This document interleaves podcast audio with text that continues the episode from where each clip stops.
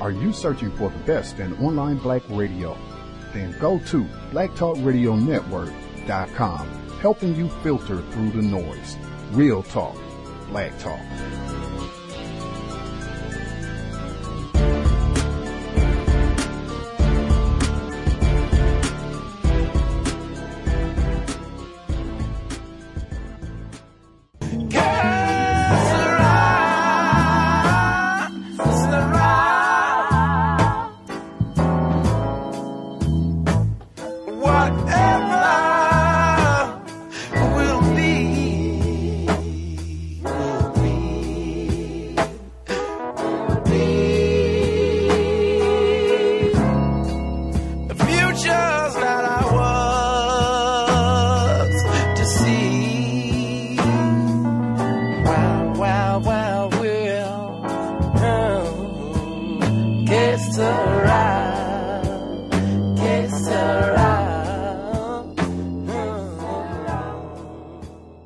seen Phoenix Suns beat the Milwaukee Bucks last night in the first game of the NBA Finals, but the spotlight is being pulled from those who play basketball to those who talk about basketball due to a scandal brewing at ESPN. The network replaced sideline reporter Rachel Nichols, who's white, after comments she made came to light about her African American colleague, Maria Taylor. NPR Sports correspondent Tom Goldman joins us. Hey, Tom. Hi, Mary Louise. Okay, so let's start with what happened here. What happened with Rachel Nichols? emails well, last summer, uh, during the NBA's bubble in Florida, she was having a phone conversation with someone in her hotel room. After finding out um, she wouldn't be getting the host job for ESPN's marquee program, NBA Countdown, during the NBA Finals. And she suggested the woman who was getting the job, Maria Taylor, who's African American, as you mentioned, got it because of her race. Yeah, and we know exactly what she said because it turns out there was there was a hot mic on in her hotel, in her hotel room. Yes, so always beware the hot mic. Yeah. And it recorded her saying, um, saying this, and I'm quoting, I wish Maria Taylor all the success in the world. She covers football, she covers basketball, and Nichols continues, if you need to give her more things to do because you are feeling pressure about your crappy long time record on diversity, which by the way, I know personally from the female side of it, Go for it. Just find it somewhere else. You are not going to find it from me or taking my thing away. Uh, now, also in the phone conversation, the person Nichols was talking to, a white male, said this I'm exhausted between Me Too and Black Lives Matter. I got nothing left. And Nichols laughed.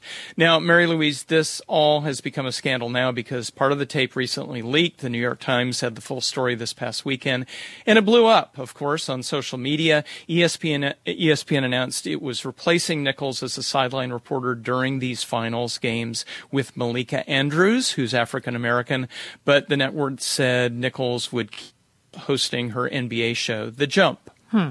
And what is Nichols saying now about all this? Well, she apologized on the jump, and here is a bit of what she said. But I also don't want to let this moment pass without saying how much I respect, how much I value our colleagues here at ESPN, how deeply, deeply sorry I am for disappointing those I hurt, particularly Maria Taylor. I'm thinking, Tom, this is all coming during the finals. The NBA mm-hmm. wants everybody to focus on the basketball, on the game, especially after this, you know, really tough season during the pandemic. What what is the NBA saying about all this? Um, well, yesterday in his pre-finals press conference, Commissioner Adam Silver said it's disheartening, and he echoed what many have said. It's unfortunate two women are being pitted against each other here when having competent female broadcasters in such a male-dominated world uh, as the NBA, that should be celebrated. Uh, he also raised the question, delicately, because the NBA and ESPN are partners, about why the network has taken so long to deal with this issue. Since this was known about at ESPN headquarters soon after it happened a year ago. Here's Commissioner Silver. I would have thought that in the past year, maybe through some incredibly difficult conversations, that ESPN would have found a way to be able to work through it. Uh, obviously, not. Speaking of incredibly difficult conversations, Tom, do we know if those are happening inside ESPN? Um, they reportedly have, and those conversations have been sometimes heated, sometimes acrimonious. The New York Times article quotes Maria Taylor as saying about ESPN, being a front facing black woman at this company has taken its toll physically and mentally. The network, through a spokesman, said ESPN emphasizes diversity, inclusion, and equity. But you know, this is a story that resonates beyond one open mic in ESPN. Uh, all, all aspects of society obviously are dealing with diversity and inclusion, rightfully so. One hopes Nichols' words are being talked about in discussions everywhere. Uh, is NPR sports correspondent Tom Goldman. Thank you, Tom. You're welcome.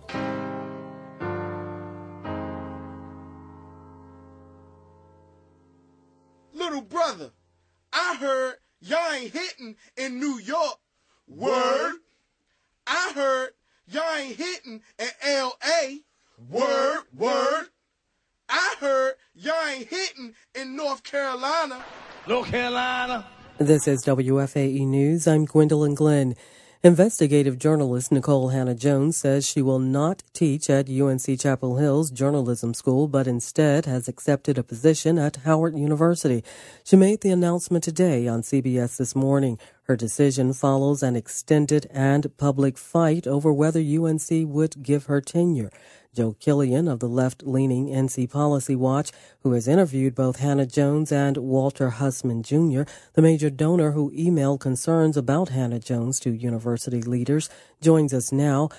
Joe, based on your conversations with Nikole Hannah-Jones, did she say anything that hinted at her announcement this morning to pass on the teaching offer at UNC for an opportunity to teach at Howard University in Washington, D.C.?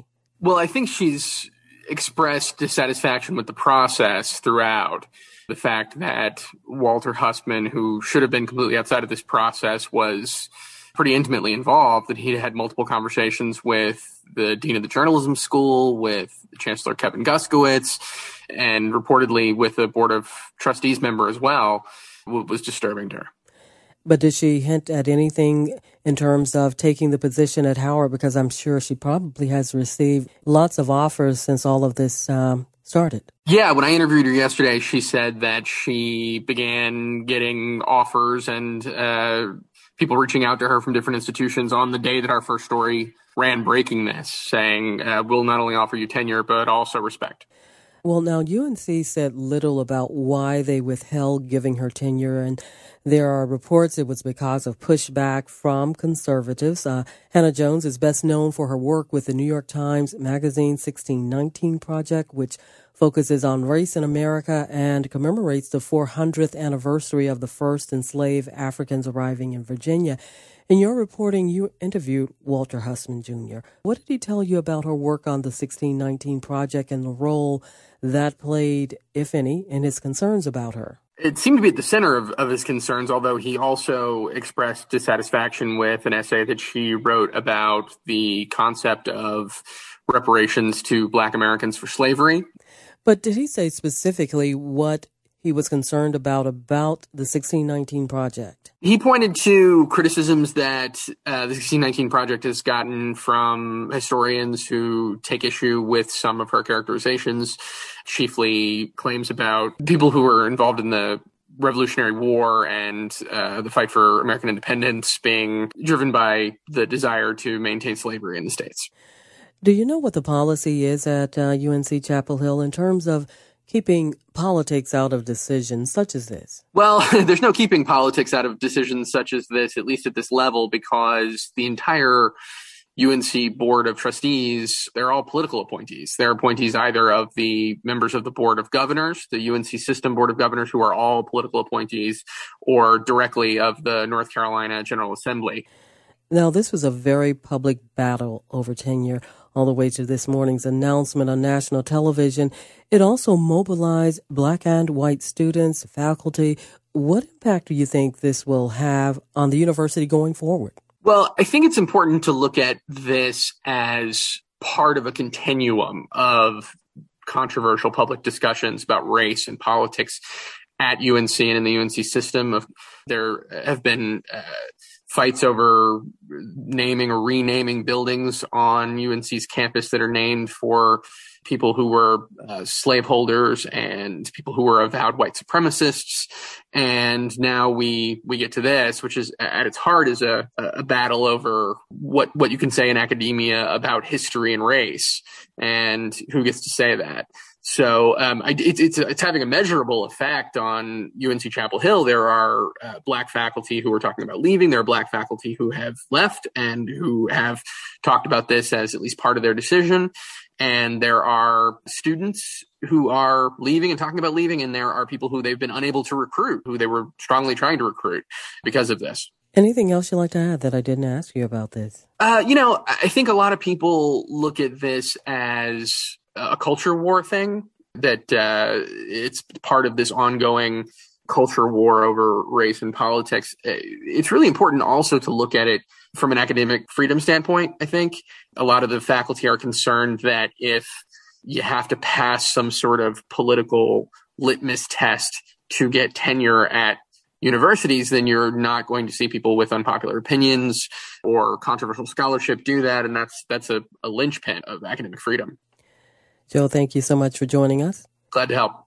Joe Killian is with NC Policy Watch and has been reporting on the battle at UNC Chapel Hill over tenure for New York Times Pulitzer Prize winning journalist Nikole Hannah-Jones. She announced this morning that she will take a position at Howard University and HBCU in Washington, D.C. as a Knight Chair in Race and Investigative Journalism faculty position. Right now, delivering the things people need has never been more important. To all of our Amazon retail heroes on the floor, in the air, and behind the wheel, we want to thank you.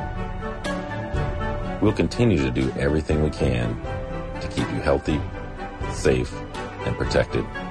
The work you are doing means everything right now. Thank you. New York City held a ticker tape parade today to celebrate the local heroes who kept the city going during the pandemic.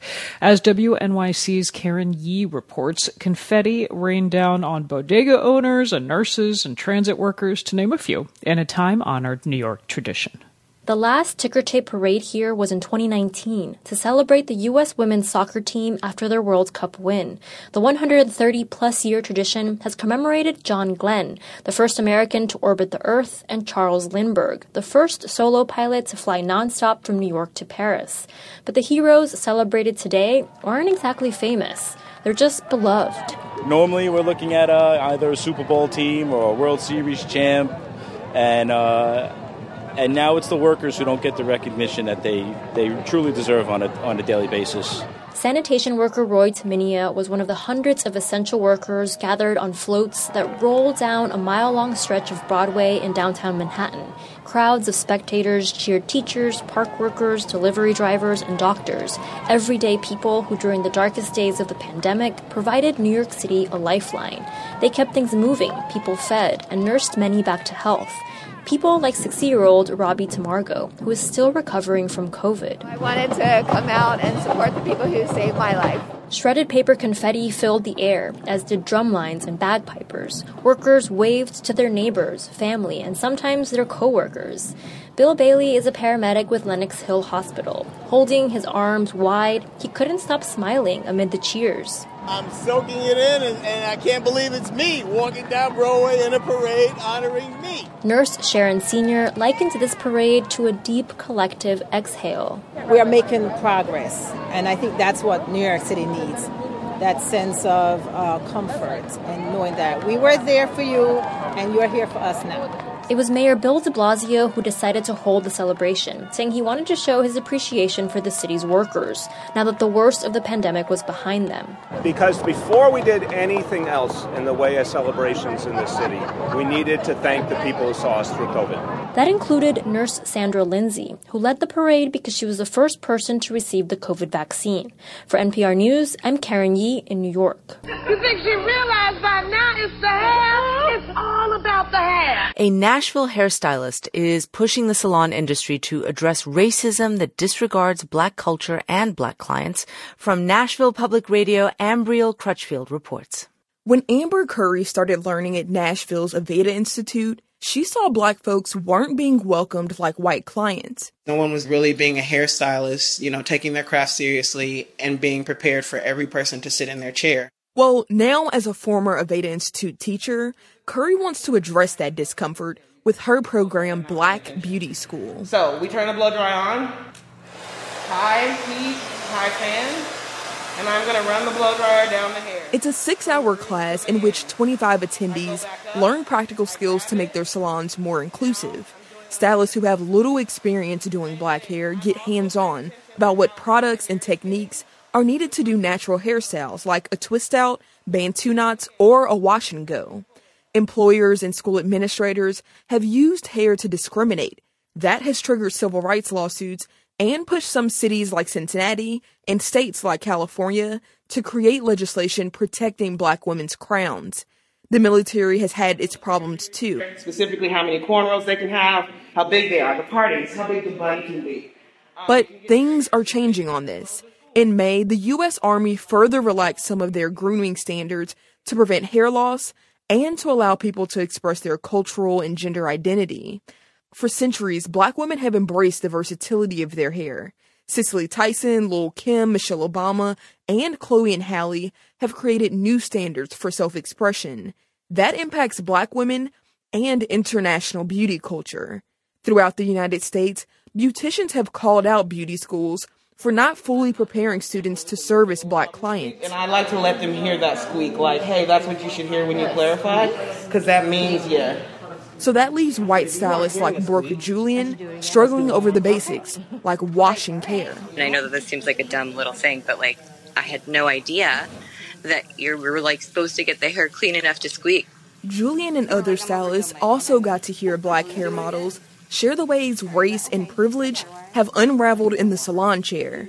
Jasmine Ellis talked about her traumatizing experience getting a green hair dye and pixie cut. By the time I left the salon, my hair was at least green, but it was split, crunchy, not that soft, light kind of feeling that you get when you go to a salon. Ellis was stunned that no stylist consulted her or offered alternatives that would have protected her hair. In America, beauty isn't just a fun way to switch up your look. It's been about power, too. Tiffany Gill is a history professor at Rutgers University.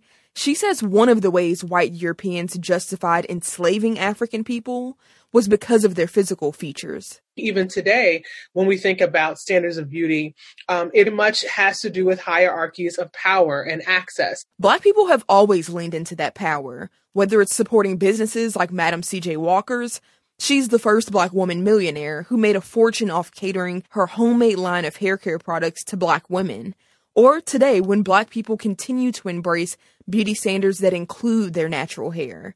Stylist Amber Curry says the Black Beauty School isn't about white guilt. I want for black folks to be able to enjoy self care, but also to go out and to walk into any salon and to know that they are going to be treated equally. She wants stylists to have the skills to pamper black clients.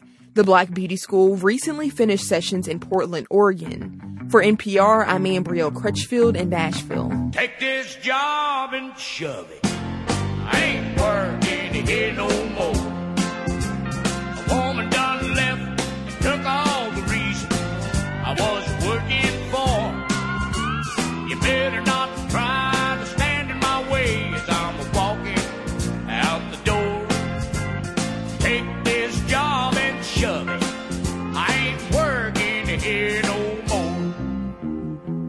Time now for a quiz. What do Amazon, Disney World, and Dickie Jo's Burgers in Eugene, Oregon all have in common? Well, they're all offering $1,000 sign-on bonuses right now. That kind of cash payout may sound tempting, but NPR's Andrea Hsu says that for low-wage workers, it may be little more than a quick fix. With a record 9 million jobs open in the U.S., Anne Elizabeth Konkel has noticed more and more job postings with the words hiring bonus in them. I mean, it's eye catching. Konkel is an economist with the Indeed Hiring Lab. She's found such postings on Indeed's job site have doubled since a year ago. Employers are clearly desperate for workers and offering cash to lure them. Just in the nursing category, it goes from 100 to $30,000. That is a tremendous amount of money. After all, these are not Wall Street jobs where big bonuses are the norm. For employers, sign on bonuses can be a great tool. For starters, Konkel says, It's a one time cost. In other words, you're not stuck paying a higher wage week after week, year after year. Also, it's flexible. Once they get enough staff, they can drop the hiring incentive if they choose. Now, those reasons are also why hiring incentives are not always so good for workers. We are not fans of one time relief. In general, wages need to go up. Saru Jayaraman is president of the advocacy group One Fair Wage. They've been calling for higher wages for workers who earn tips. She says, think about it. For someone working in food service, a one off $1,000 bonus is hardly life changing. That might cover maybe groceries, maybe a part of my rent for a month.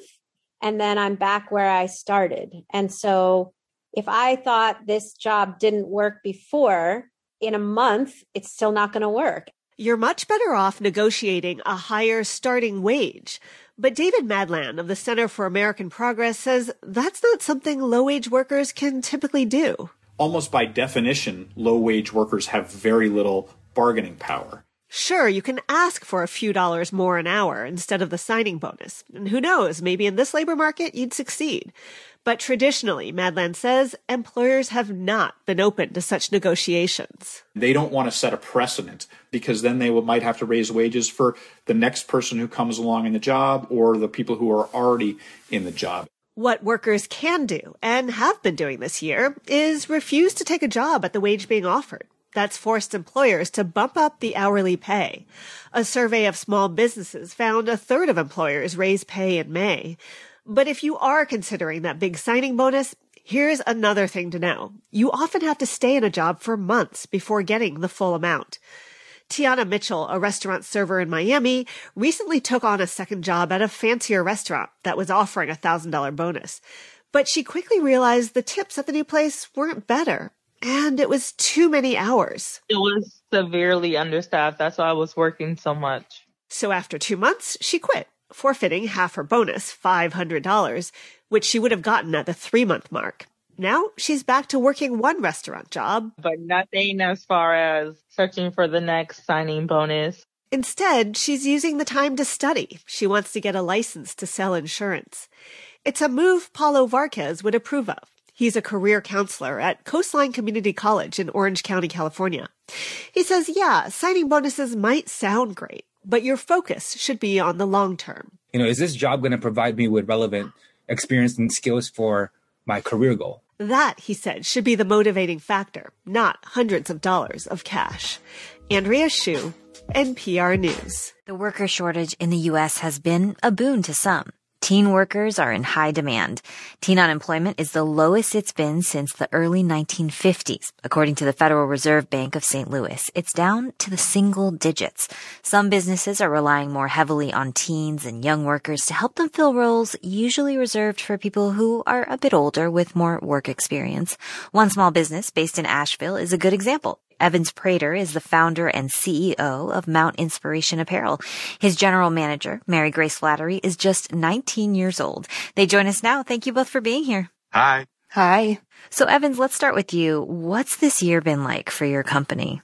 Well, it's been quite a roller coaster. We actually have opened our third location and unexpectedly been expanding quite a bit through this whole pandemic experience. Um, but at the same time, we've uh, definitely relied quite heavily on uh, younger workers as they seem to be the the only ones who are uh, responding to our our ads and calls for uh, employment. Well, let's turn to you, Mary Grace. You're managing multiple retail stores at just 19. Is this the kind of responsibility you expected at this age?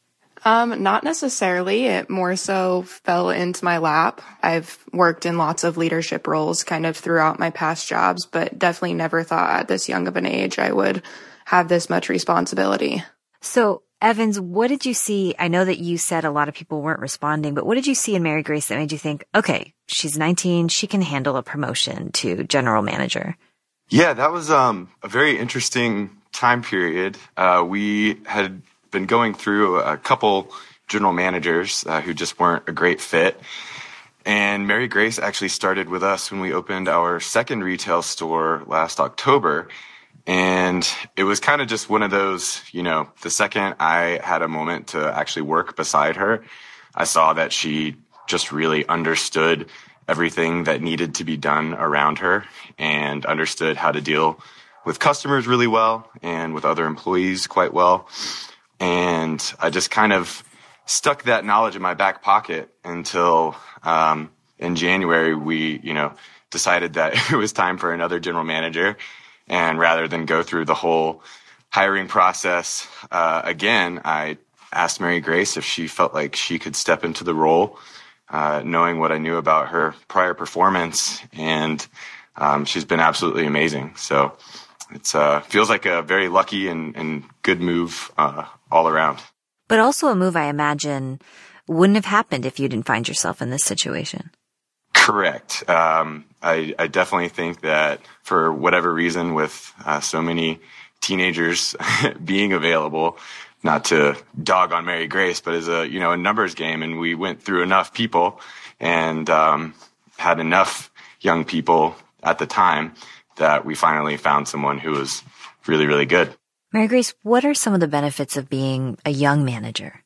Um, I think one of the biggest things is being able to really relate to everyone that works closely with me um, and being able to manage people who are of a similar age. Um, there's definitely struggles to that, but I think more than anything, I can use it to my advantage because I can understand where they're at in life and relate to them on a a friend level more than just a manager level. Is it ever hard um, to be managing some people that are significantly older? Yes, it is definitely a lot more of a struggle, I would say, managing people that are older than me, just with the typical stereotype of having a younger manager. And a lot of times they don't want to listen to me because they are older than me. Now, Evans, you said that a lot of the reason your staff is younger right now is because they're the ones applying for the jobs and, and taking these jobs. Are you a little worried about what might happen in the fall with people going back to school? Um, I was a little worried about what would happen in the fall.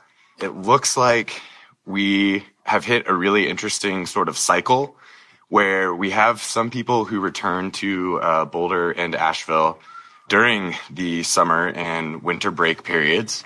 And uh, those people, you know, seem like they're going to be uh, regulars during those times. Then they leave for the fall um, and spring semesters. And on the reverse side of that, we have people who come back to uh, those towns because they're college towns. So I think we might actually be okay. Um, it's looking like we've got quite a few people uh, leaving and quite a few people returning who are all in that teenage and, and college demographic. So fingers crossed. It's interesting, Evans, you're investing in young people and we've seen in today's workforce that people bounce around a lot company to company. Is, is this a strategy to create a long-term workforce that might stay with you long term?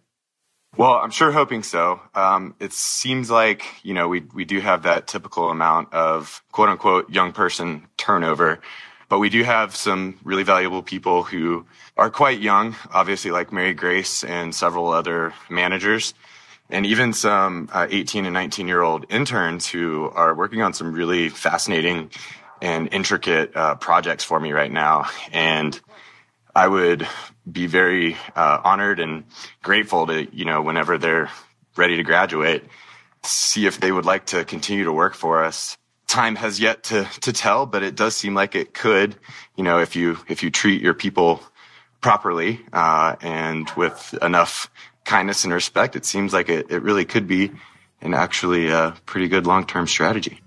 Now, Mary Grace, I know we have your boss on the line, but do you see yourself in this job long term or at this company long term? Yes, I see it being my forever career. Evans Prater is the founder and CEO of Mount Inspiration Apparel. Mary Grace Flattery is the general manager. Thank you both so much for your time. Thank you. Thank you.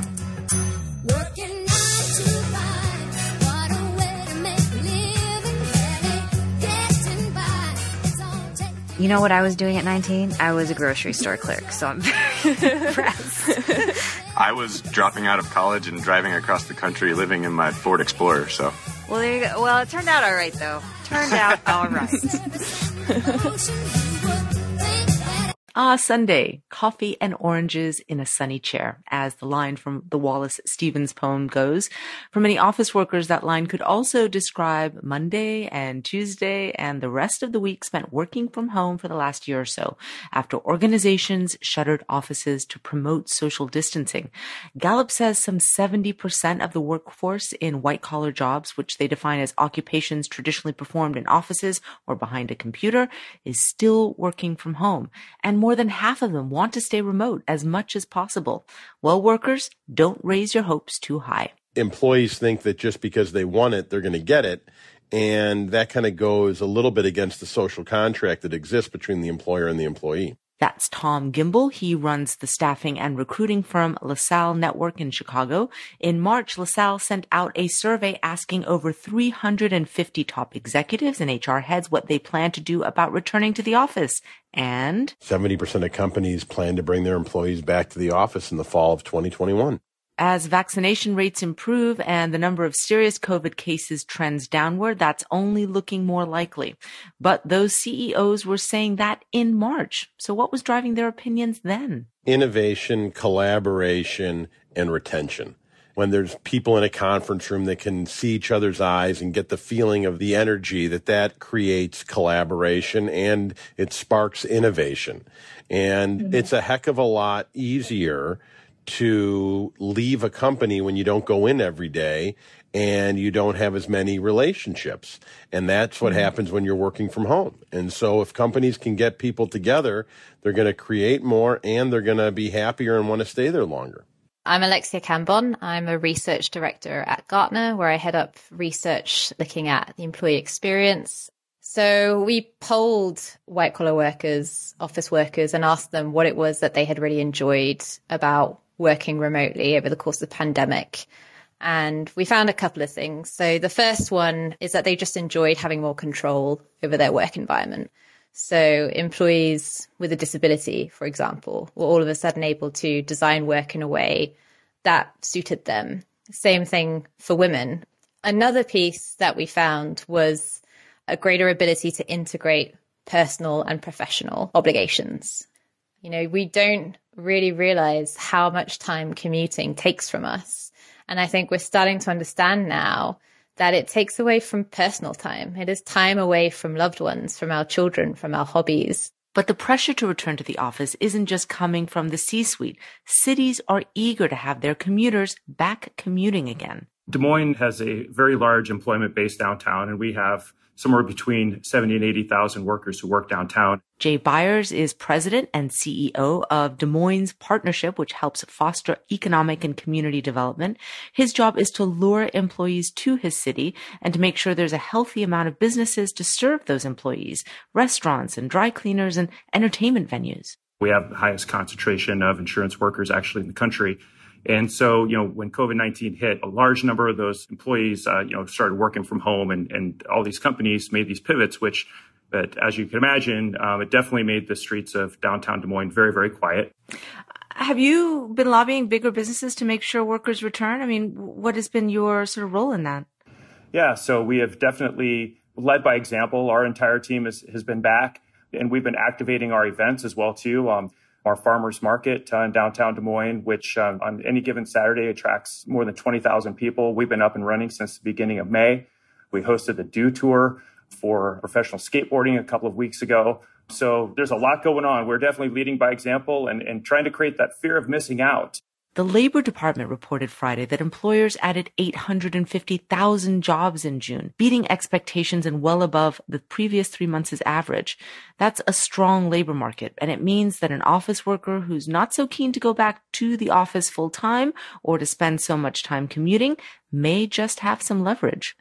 And that may come to the benefit of places, well, like Des Moines. We have had a number of folks who have moved here who, you know, are still working, you know, in other cities as well. Well, we had roughly 300 people we hired in the last year. Christy K. Burma is Executive Vice President of Human Resources at Athene Holding, an insurance company with offices in New York City, Stamford, Connecticut, El Segundo, California, Hamilton, Bermuda, and West Des Moines, where she works. We are starting to see applicants from larger cities because larger cities have a higher cost of living and they have commuting issues, so they can move to a more affordable, thriving community like Des Moines. So we are starting to see that trend. CEOs need to make a decision of what kind of company they want to have. Tom Gimbel of LaSalle Network. Now, I'm not saying just because I like having people in the office and think it's best, I'm not throwing stones at people that don't. And I think that if you want to have a company that's completely remote, Godspeed. I think that's great. I think we all have to pick how we run our companies and employees have to pick what type of company they want to work for and where the prioritization is of those things. Alexia Cambon at Gartner agrees and says employers and employees both have an opportunity now to reimagine office work. We're kind of in this pivotal moment in time where we shouldn't just be recreating what we used to do. We shouldn't just be virtualizing the office and we shouldn't be going back to what we were doing pre pandemic. What we saw a lot of organizations do during the pandemic was to effectively just virtualize the way that they had worked in the office.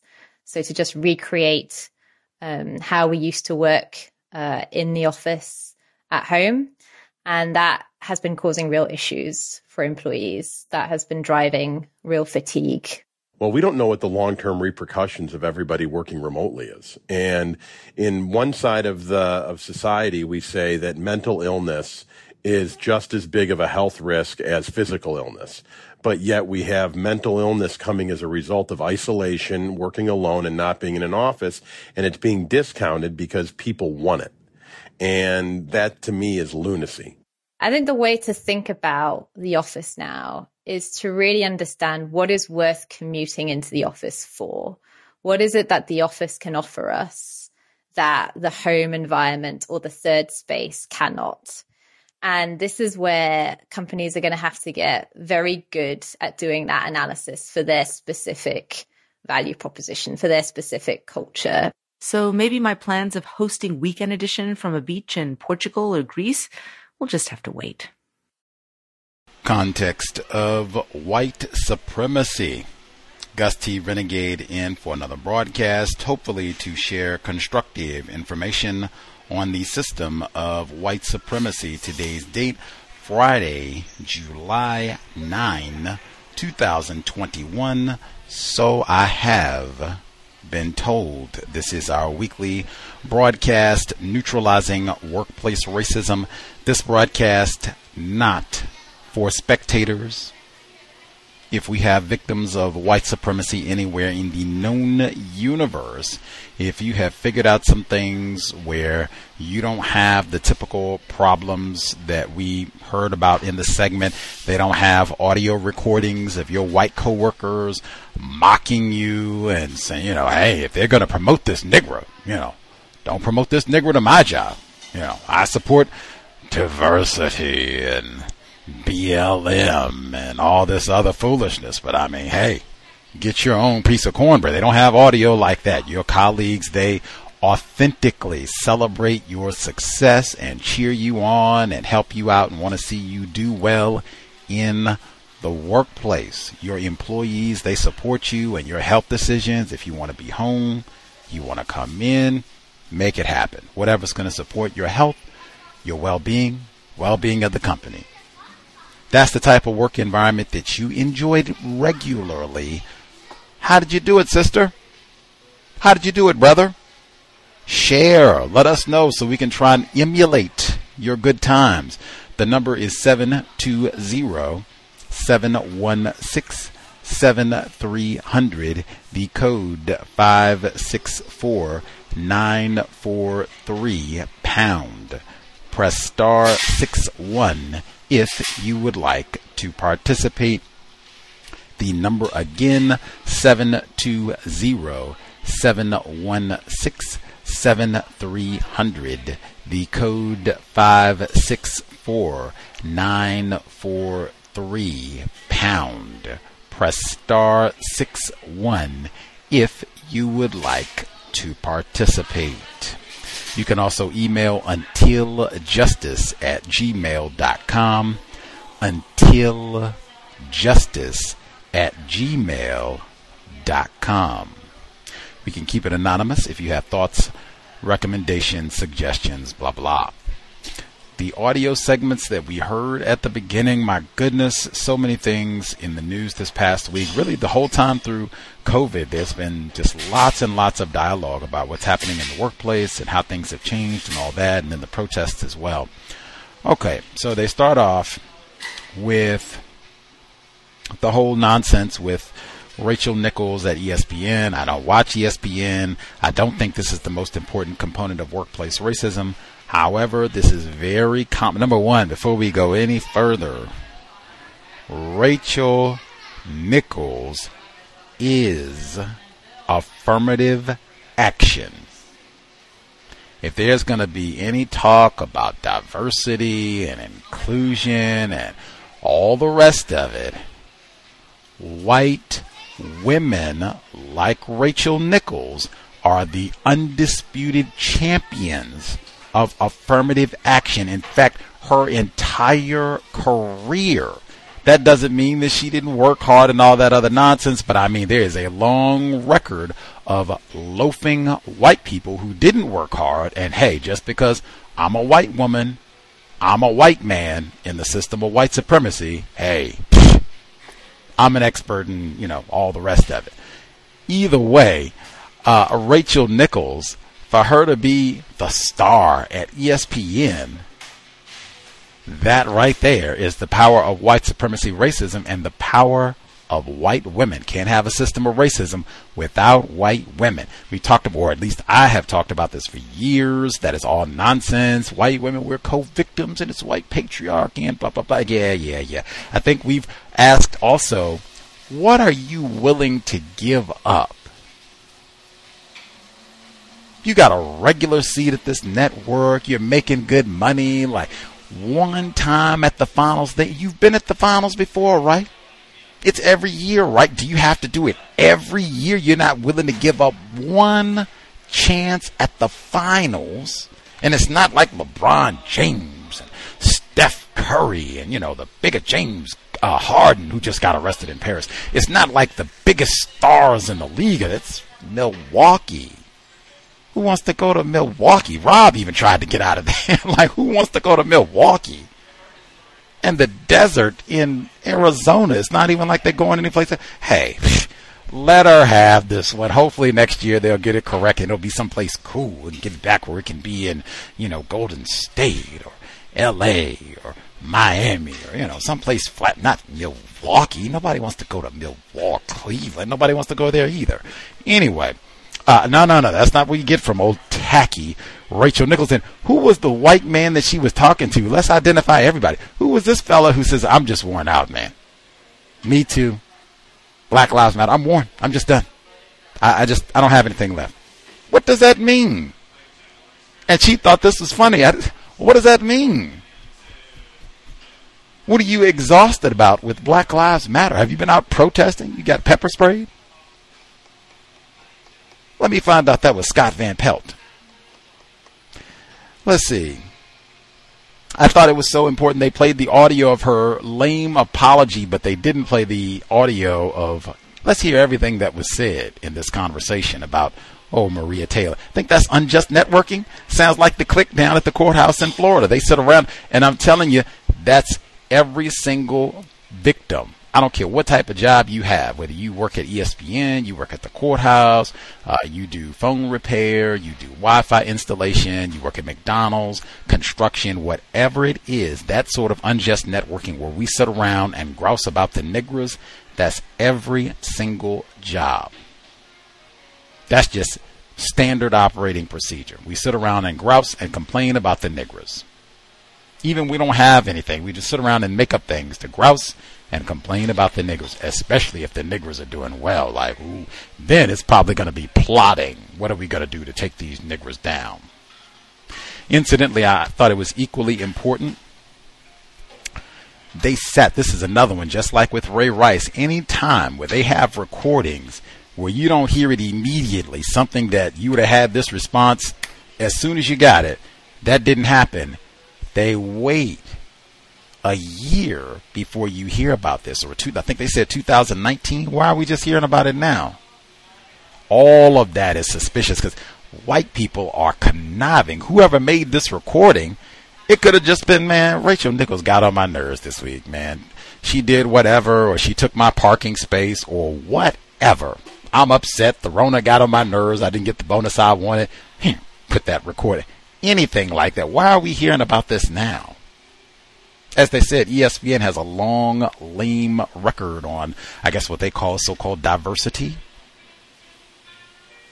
Next, let's see. Oh, in the cancer culture, they had even lame Adam Silver, who's the uh, presides over the NBA. It's like, man, talking about all this lameness. We had Black Lives Matter stenciled on the court and all that last year. Remember, now we got to talk about all this nonsense instead of being focused on the games. Uh, he says, man, it's such a shame. I don't endorse all that cancel culture and firing people. Incidentally, they didn't fire Rachel Nichols. She's just not working at the finals. I don't even think she lost any money or anything. Incidentally, and, said, and then they pitted against these two women and, and all that and get through all of this. The system of white supremacy, not white privilege. They said that lame word. White power, white supremacy is at the root of all this. And again, Rachel Nichols is affirmative action. Next, let's see. Nikole Hannah Jones. And that's another one I thought was kind of celebrity. I've said this the whole time through. I've said the same thing. Black Miss misandry. So if it was Dr. Tommy Curry, Dr. T. Hasan Johnson, any other equally qualified, competent black male, and Nikole Hannah Jones has a white parent, Cal Bell, point that out as well. But if it was just a regular old black male, eight black great grandparents, all born in the continental U.S., would it be this type of hoopla and hysteria and demand and controversy and we got to rally and protest and you got to get Dr. Curry tenure right now? Would it be that? Mm, would you have NPR and all these other outlets talking about it every day?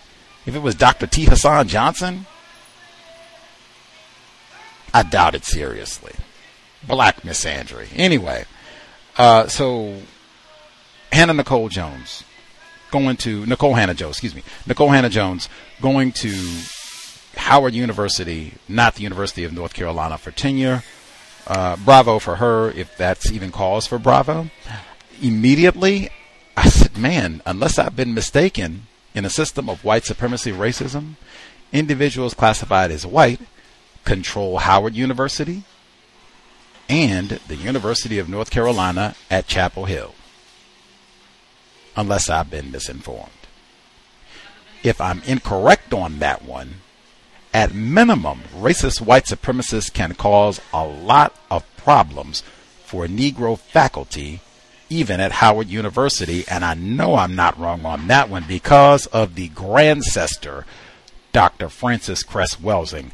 I don't think it is a logical exp- or expectation that a black professor can think going to a, an HBCU, as they are called, will give you some sort of sanctuary.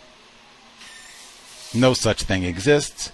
Dr. Frances Cress Welsing, Howard University. Hmm. In the archives, what she had to say about her experiences there, her difficulties, tribulations there. Uh, incidentally, they said that Nikole Hannah Jones, that she's most known for her 1619 project, slavery, white supremacy, this part of the world.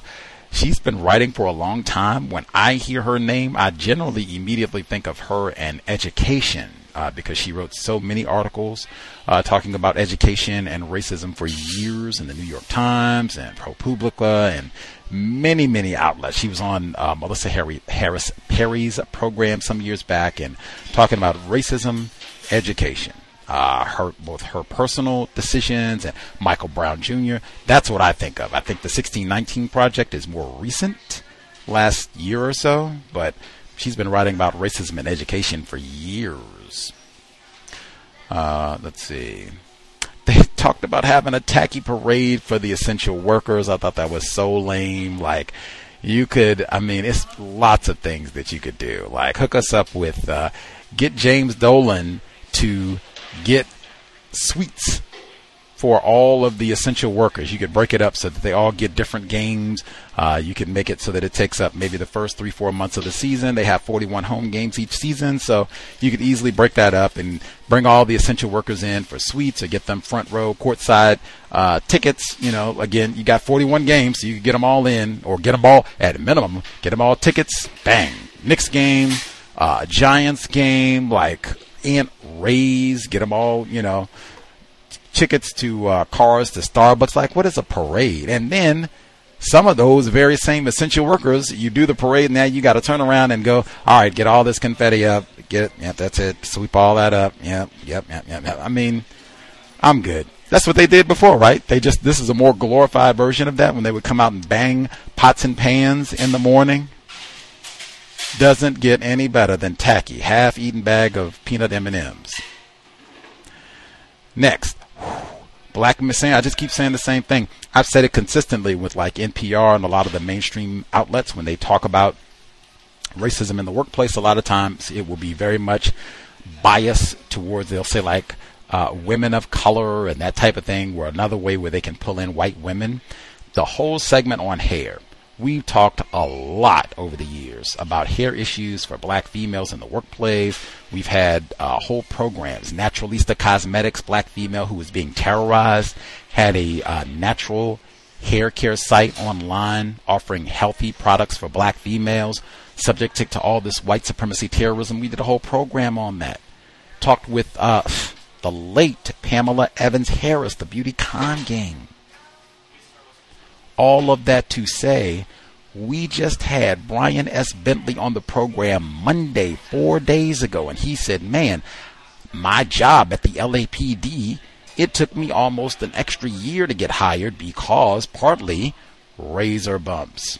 They said, "Oh, you got to be clean shaven, and that's the look of a professional LAPD officer." And you got those nigger bumps, I mean razor bumps. There, oh no, you got to do something about that. I don't know if you need to go see a dermatologist or blah blah blah, and all this. So he had to go and do all this nonsense, and he said that was such a major issue.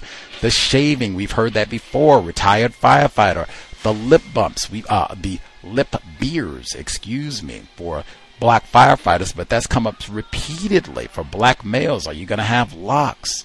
Are you going to have cornrows and all, all, all, the rest of it? Like uh, all the rest of it. It's like, man, how is that just totally excluded from the conversation?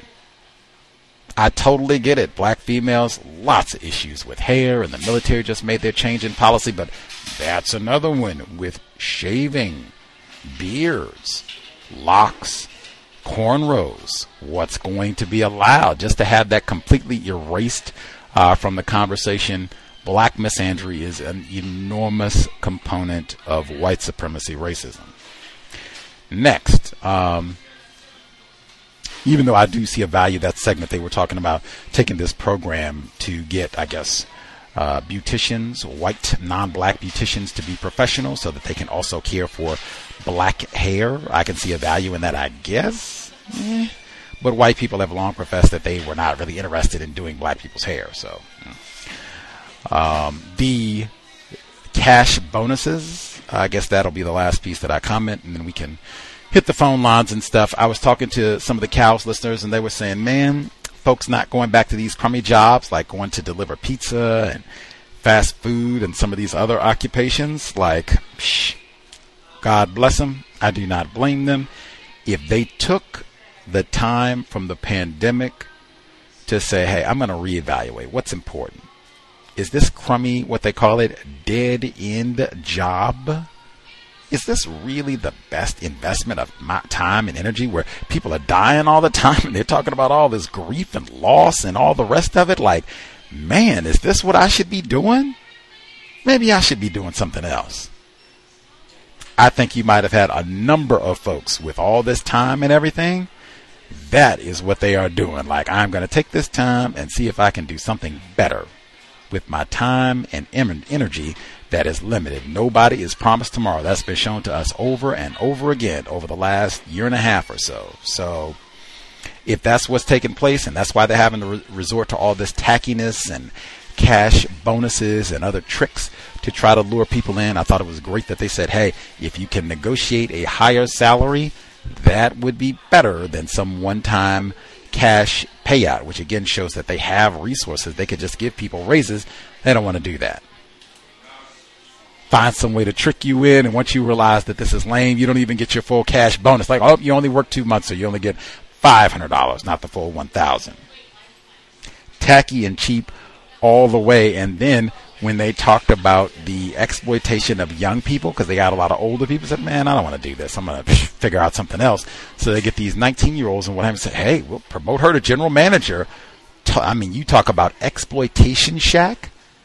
I suspect that you will have lots of 18 year olds, 19 year olds who are not very informed at all about that work environment. So you can all kinds of exploit them in a variety of different ways. That's why I talk about too.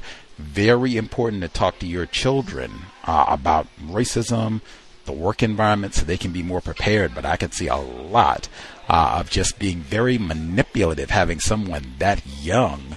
Uh, and then they're being promoted and all the rest of it, and then the resilience. Especially, can you imagine being 19 and a black person? male or female, and now you're supposed to be in charge allegedly, and now people are, you got to see you trying to get out there, and you're supposed to be managing white people, even try to go in and manage black people who are maybe old enough to be your parent or something. Yikes! Good luck with that one. Talk to your children about racism and the workplace experience. Uh, the number again is 720 716 7300 the code 564943 pound. Press star 6 1 if you would like to participate. I did want to make sure I included as well. I posted it online. There was a report just within the past day or so in St. Louis, many other places as well, but this is just St. Louis. They said I believe this is for uh, this coming fall. Is it the fall? Yep, by fall. So this is uh, St. Louis Public Radio. Uh, they announced yesterday St. Louis hospitals will require all employees to get the COVID 19 vaccine by fall. And I've seen lots of other uh, different state employees. I think I had the report last week where it was uh, San Francisco employing city employees to be vaccinated. I think same type of time schedule by the autumn, something like that. Something to think about. The seeming like it's becoming more widespread. Required vaccinations for certain employees. Uh, I don't know if that's happening in your area or your field. Definitely let us know. Is this something you're concerned about? Are you already vaccinated so it doesn't concern you? Is this something that would sway you to be vaccinated? Do we have folks who, hey, I don't care, I'm not getting vaccinated regardless? We have people who are doing the, was it the, uh, bogus vaccine cards, that sort of thing as well. You can let us know, I guess. Uh, but it does seem like this is going to be more common, especially going into the fall, and especially if it continues, like what they're saying with the Delta variant and resuming mask requirements uh, for certain folks or for everybody if they're inside and that type of thing. Like, oh yeah, I could see by the time it starts to get cold, September, October, I could easily see more of this. We'll see. Uh, let's see. Folks who dialed in with a hand up.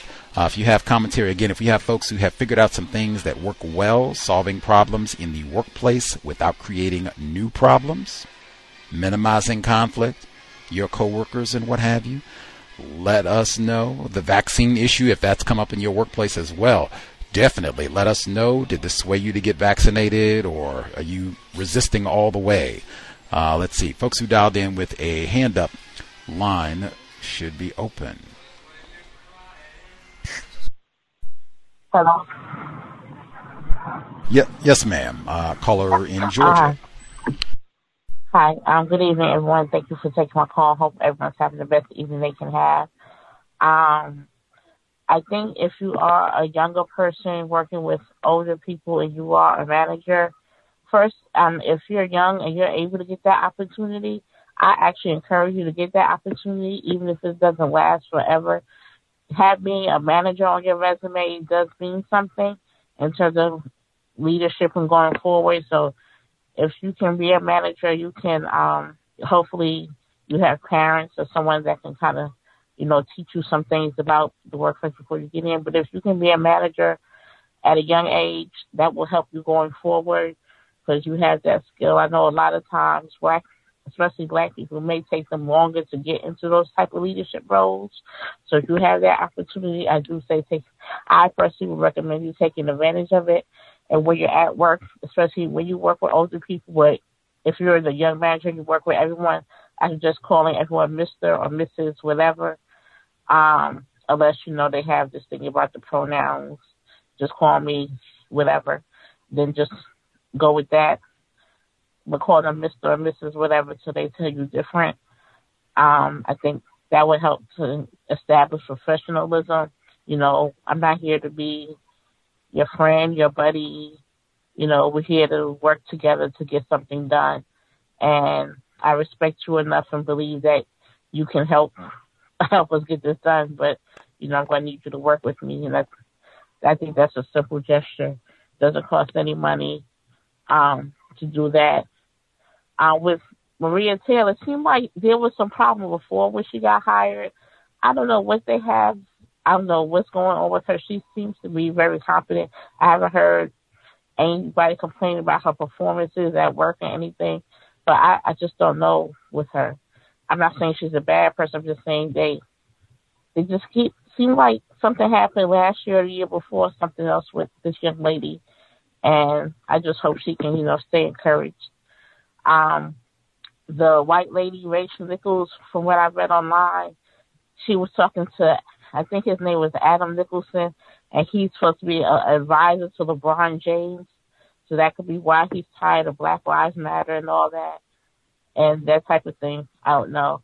Um, and also Rachel Nichols, I'm not saying she's not qualified or competent, but she is also the son, the daughter-in-law of famed director Mike Nichols, who passed away, and his wife, when he passed away, was noted journalist Diane Sawyer, Sawyer her mother-in-law, and of course, she works for ABC, and ABC is owned by Disney, as is ESPN. Again, I don't know her talent level, but you know, she worked with family, so to speak. Um, and in addition, I don't know if people have heard. I kind of saw it online. A young African American or a black girl. She won the spelling bee, the big national spelling bee, which I was like, yeah, good for her. And then her name came up in trending. I said, oh, that's cute. Let me read about this young lady. I'm so proud of her. I don't know her, but so proud of her. And no, they don't bring up, well, what book she read, the study, nothing that. She's a basketball prodigy. Nothing wrong with being a basketball prodigy, but she just showed significant mental acuity, mental mental strength. You know, she had to read a lot. Even if she watched TV, she made her watch foreign films to learn how words are pronounced in different languages to get that together. You know, you don't just read a book and go, I'm a spelling bee champion. That takes a lot of work and the first thing you see, oh, she, yeah, she won a spelling bee, but she's a basketball prodigy. So, I mean, no offense to basketball prodigies. If you're out there, you know, that's what you want to do is do it to it. But, um, yeah, I didn't, I wasn't really that excited about that. They brought up that instead of just really focusing on her mental strength and her mental abilities that she has. I'm so happy for her, but I just didn't like how they started framing the conversation around her. And um, the black hair care, I understand your point about men, and that needs to be brought to the forefront. But I do know I went to a school, a beauty school, get my hair done. They're like, oh, we charge you extra because my hair was a natural state, state, so it takes longer to do natural hair than it does to get perm. And I'm like, no, it doesn't. She's like, yes, it does. And I remember how long it took to get my hair done. It was the same amount of time it would take me to get, it would have taken me to get a relaxer like I used to. So, um, and that was, it was a school, of course, ran by white people, owned by white people, but the people actually working in the beauty school salon were black. The school, beauty school, were black people. So um, there does something need to be done, and also for black men who would, like you said, get locks or they would get braids because they do that as well. Um, thank you.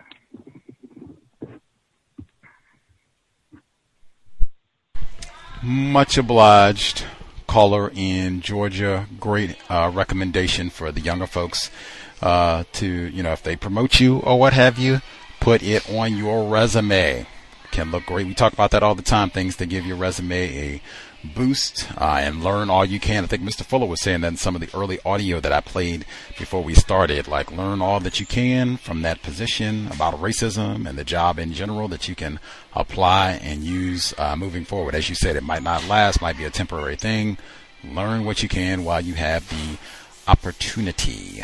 Um, was it with uh, Rachel Nichols? What they call it? nepotism? uh, where you go and, and hire all your, your family members and cousins and brothers and grandchildren and stepchildren and all the rest of it, nepotism, cronyism, uh, rampant uh, within the system of racism, white supremacy. Not saying that folks can't be talented and qualified and all the rest, but I mean, hey, Diane Sawyer is not just my homie, she's a stepmom, well then hey, that application looks even better when I put it on top of the pile, huh? Just saying. I didn't hear that about Maria Taylor, that she had uncles and nephews and stepfathers who worked at Disney or ABC who could, you know, get her a few extra jobs or make sure she got a cushy spot at the finals to do some reporting. I didn't hear that. Maybe that maybe that exists for Miss uh, Taylor as well. I'm not surprised that she's had some difficulties. It seems like lots of black people have difficulties who work at ESPN, even though they don't have tons of black employees, all the way back to the late Stuart Scott. I'm not a medical doctor, but I mean, hey, racism, white supremacy does have an impact on health. And the late Stuart Scott, there's recordings of him reporting, wow, I am experiencing a lot of racism at this job, ESPN. Anywho, uh, that just seems like a lame racist excuse. It takes longer to do natural hair. Did you time? Do you have a stopwatch? How much longer? Penalty for not chemically straightening your hair. Other folks who dialed in with the hand up, did you have commentary? Line should be open. Proceed.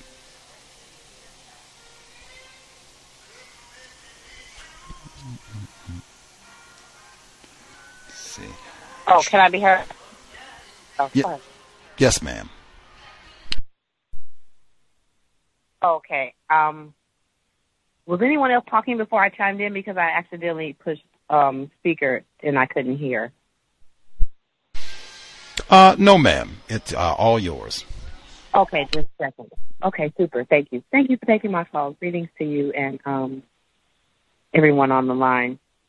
So I was uh, I was thinking about the clip. You you played a clip with um, a guy. I guess he was basically um, talking about different people um, opting to uh, have their places being remote, their companies, or uh, making or having people coming in the office and and working. And um, the way he the, the way he was wording it, it it it's pretty good because um, either you're gonna work here or you're gonna find a job that's remote. It it it's like that. So I, I I like that because people I don't know what people think, but you're gonna bend one way or the other, or you're gonna have to find you and uh, these other people that may want to work from home. And I do understand as far as the office space because everyone can't work from home because what about the office space? So someone has to fill this space so we can uh pay whoever owns it or whatever happens with that. So I like that. That was that was that was a good clip. Yeah, that's gonna this is gonna be interesting. Um, this corona moving forward. Um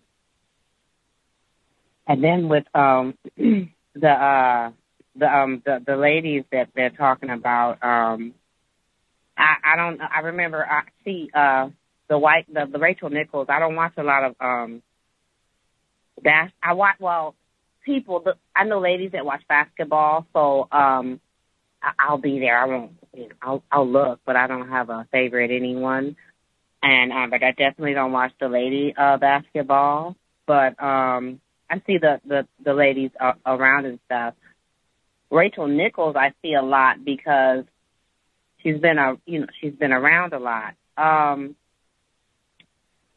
I like when you said that she's affirmative action because she is affirmative action, and and and we're we're, we're not looking at that. I guess when you look at uh, use it in terms, um, she did exactly what she was gonna do, and um, I wonder why no one is talking about in this situation the lady that turned the tape in a year ago and got fired. I, you know, I wonder why no no one's bringing that up. Um, and it's too bad because with that twist, there's other people to, in order to keep their job, they have to take up for. On top of the fact that they might already might have a, a warm heart for her because we're so distant uh, as people, they may care a little more about her having the job versus the the other black victim. And um my workplace racism. So I have two. I'll make it quick. Um, I just got through typing about the the black boy um, because I I just I want I need if I'm as long as I'm on the case I need a different program for him. So that's my my dilemma. I don't want to keep going in there with the same program that was created in the out of air. When I met with the supervisor of the case, which was in May, wait, June. Or she came. I saw her in June. I haven't seen her since June, and um, and um, I was telling her, uh, run all these goals. Do do this. Look at this. Run this. Look at this. Look at how he is. What, what, can we create something? Yeah, yeah, yeah. I'm gonna do this. I'm gonna do this. I'm gonna do this. I'm gonna do this. Never happened. Still waiting on materials. Come to find out, our company even like match cards. Our company even has those. I can, you know, it's it's because we I started off as far as work. I started the only work that I was able to get him to do that was forced was school. He does not care for school. So with me running the goals from school, he's not very interested. And I don't want to make him, he's on vacation right now. So I don't want to make him do schoolwork as goals. He needs a behavior program that's just based on calm body. Um, he's he's he's hopping all around. I just need, I instead of running, you know, goals, uh, clap hands. No, no, no, no clapping hands. No, clap hands. I need something with behavior. Just something to deal with his behavior. The jump and just I have I have to focus a lot of my time on keeping him from jumping off of things. Um, and I'm responsible for him while I'm there. So, uh, it's hard to run a program of things, uh, identify this in the row of three and he's not, hey, now he's saying, stop, no, oh no, and you know, so he's really not interested in it in that fashion and I just need some help. So since the supervisor that doesn't care about him only saw him once, maybe. I think it only just once. I think she only came one time. Only saw him once. I've been with him almost a year. What he does know, I have to figure out ways to. I have to make it happen. Um. So I talked to my supervisor because he'd overlapped with me um, for my other little girl this week, and I said, oh, could you help me with this little boy? And so since that's not her case, she said she'd give me some pointers and stuff. So please, so we talked two o'clock today. My tablet got hot, so I couldn't finish talking, but I got the gist of it out. Um, then I typed the rest. Uh, she said she would talk to her supervisor about whatever I'm just, you know, basically telling you. And um, then school. I don't mind I, yeah. So anyway, it's just a big mess. So I'm really just trying to help the child while I'm there, and I'm not taking any more children. my second part of racism, workplace racism, is the first client. So the little girl's mom didn't go to work on Monday, so she's there. So uh she's in there baking uh cakes for pennies on the dollar. Sometimes I think she does a lot of the stuff. Uh I don't know. She's I guess she's a pretty good baker. I don't know, but people like her cakes, and maybe because they're so uh, expensive and she puts a lot of work into it. And um, they're if she even charges people. But uh she's doing this cake. So anyway, uh the little girl comes in and she wants to play in the I guess she lets her mm, uh, do stuff when she's baking. So she wanted to play in the maybe it was cornstarch. So she wants to play in it. And so she's like, No, go over there, go with her and do this, go in there and do this. I'm like, Well, she's on her break. so, oh, break. yeah, she's on a break. So she's break means she can do whatever. She can come play and whatever this is. And so now she's not really interested in doing anything. She wants to play in this stuff. Her mom wants her to, you know, beat it, scram, kick. So I just start. I would wipe her off, but she still kept going back and forth to this uh stuff because her mom's sitting there doing whatever, and um, so she's trying to make her no, no, no, and like, off. You can't tell her nothing. I'm definitely not going to snatch her up. I'll just wait till y'all figure it out. So then the grandma was trying to, you know, and she's just buzzing around. And um so they're just talking and I don't remember what happened, but they all comp- compete in talk. It's like a competition of talking. So as soon as you say something, they got a story just like that that's better or better. And this is it. So it just turns into that. Or I got to finish it. And so the lady, the grandma, they were talking about a tree, um, uh, some kind of tree, because you know there's Japanese and Spanish, uh, Spain or whatever. Yeah, Spain, not Spanish, Spain. So uh, a, a tree that the uh, maybe a we're talking must have been talking about plants or something. So a tree, and grandma must have came down. The grandma from Spain or uh, came down and um planted this maple tree, and then so the girl gonna say no, she did not, and this is the the daughter, the mom of this child. So then she says, yes, she did. Um, so then um she's like, no, she didn't. She's like, well, no, my mom planted that tree. That's why this and that and the other. She, no, she didn't. And then, so she's, I said, well, how old were you when this happened? Five. That's why I know she didn't plant the tree. And I'm like, oh, okay. So then um the mom um the grandma was saying something, so she was explaining, you know, whatever the pattern was because she's the adult. So her mother planted the doggone tree. She knows what she's talking about. You're five. So then whatever happened, I say, oh, okay, so maybe that's when she planted that tree when you weren't around because you're five. Maybe. No problem. So now the lady's saying something about something. So how somehow or another talking about I don't know, the grandma was just talking. So I'm talking to the mom about the little girl. And the grandma chimes in about something. Oh, no, that, uh, such and such did that. So I said, um, oh, okay. And then she said, no, no, no, that was, uh, no, that, that was Sambo. That was Sambo that did it. So then I go back talking to the mom. So then I said, what did you say?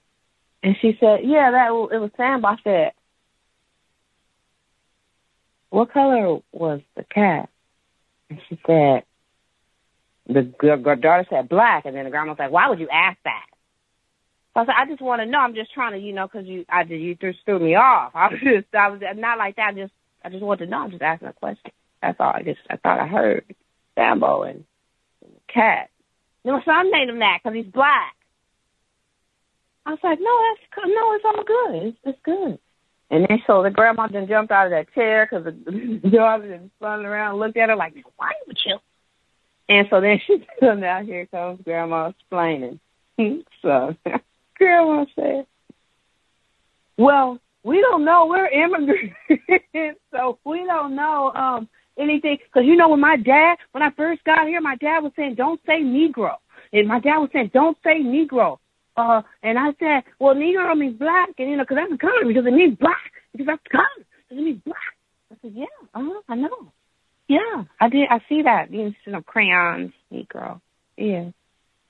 And she, yeah, and you know, because we don't know anything about race or anything. We didn't even know, you know. And then I said, well, Nick, I call them little, my little uh, nigeritas, uh, you know, or whatever. It's my little black dots, and just because nigarita means um um I know it's like uh something real sweet for black. I know that from maybe an Ecuador client I had. But anyway, because they always throw that up, and it's always a oh they're always trying to act like oh people crack me up. Anyway, so she's fighting for her life now, and I'm just looking at her because all I asked for was was what color was the cat, and you know her her son named him that.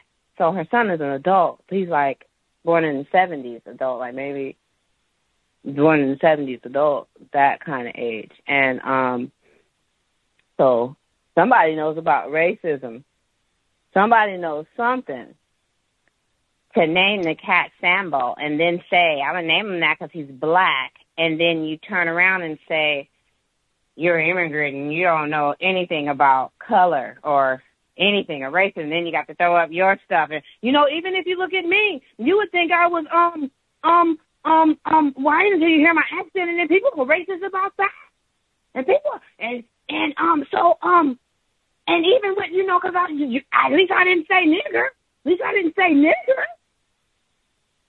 I said,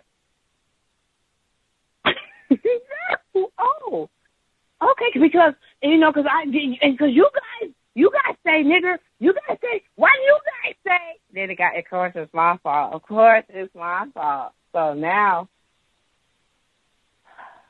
because they had Sambo, now she wants to know why we be calling each other nigger nim to each other all the time. So I said, well, well, I already know why. I already know why because I asked my black that the reason why you guys doing this because we can't. Nobody else can. I go, oh, okay, well. So anyway, uh, back to the mom. So I brought it back to the mom and kind of tried to wrap it up a bit, and then grandma had to go drop the baby off. But that was my work for racism. And um, thank you for taking my call. I'll mute my line. Mm, mm, mm context of white supremacy, Bay Area mom, back to masks. That's one where I would be glad. Like, thank you, Governor Newsom. I'm going to put my mask on for all of this so I can just sit here with my mouth agasp. Like, I cannot believe what I am hearing. God, they'll, they'll be none the wiser. Um,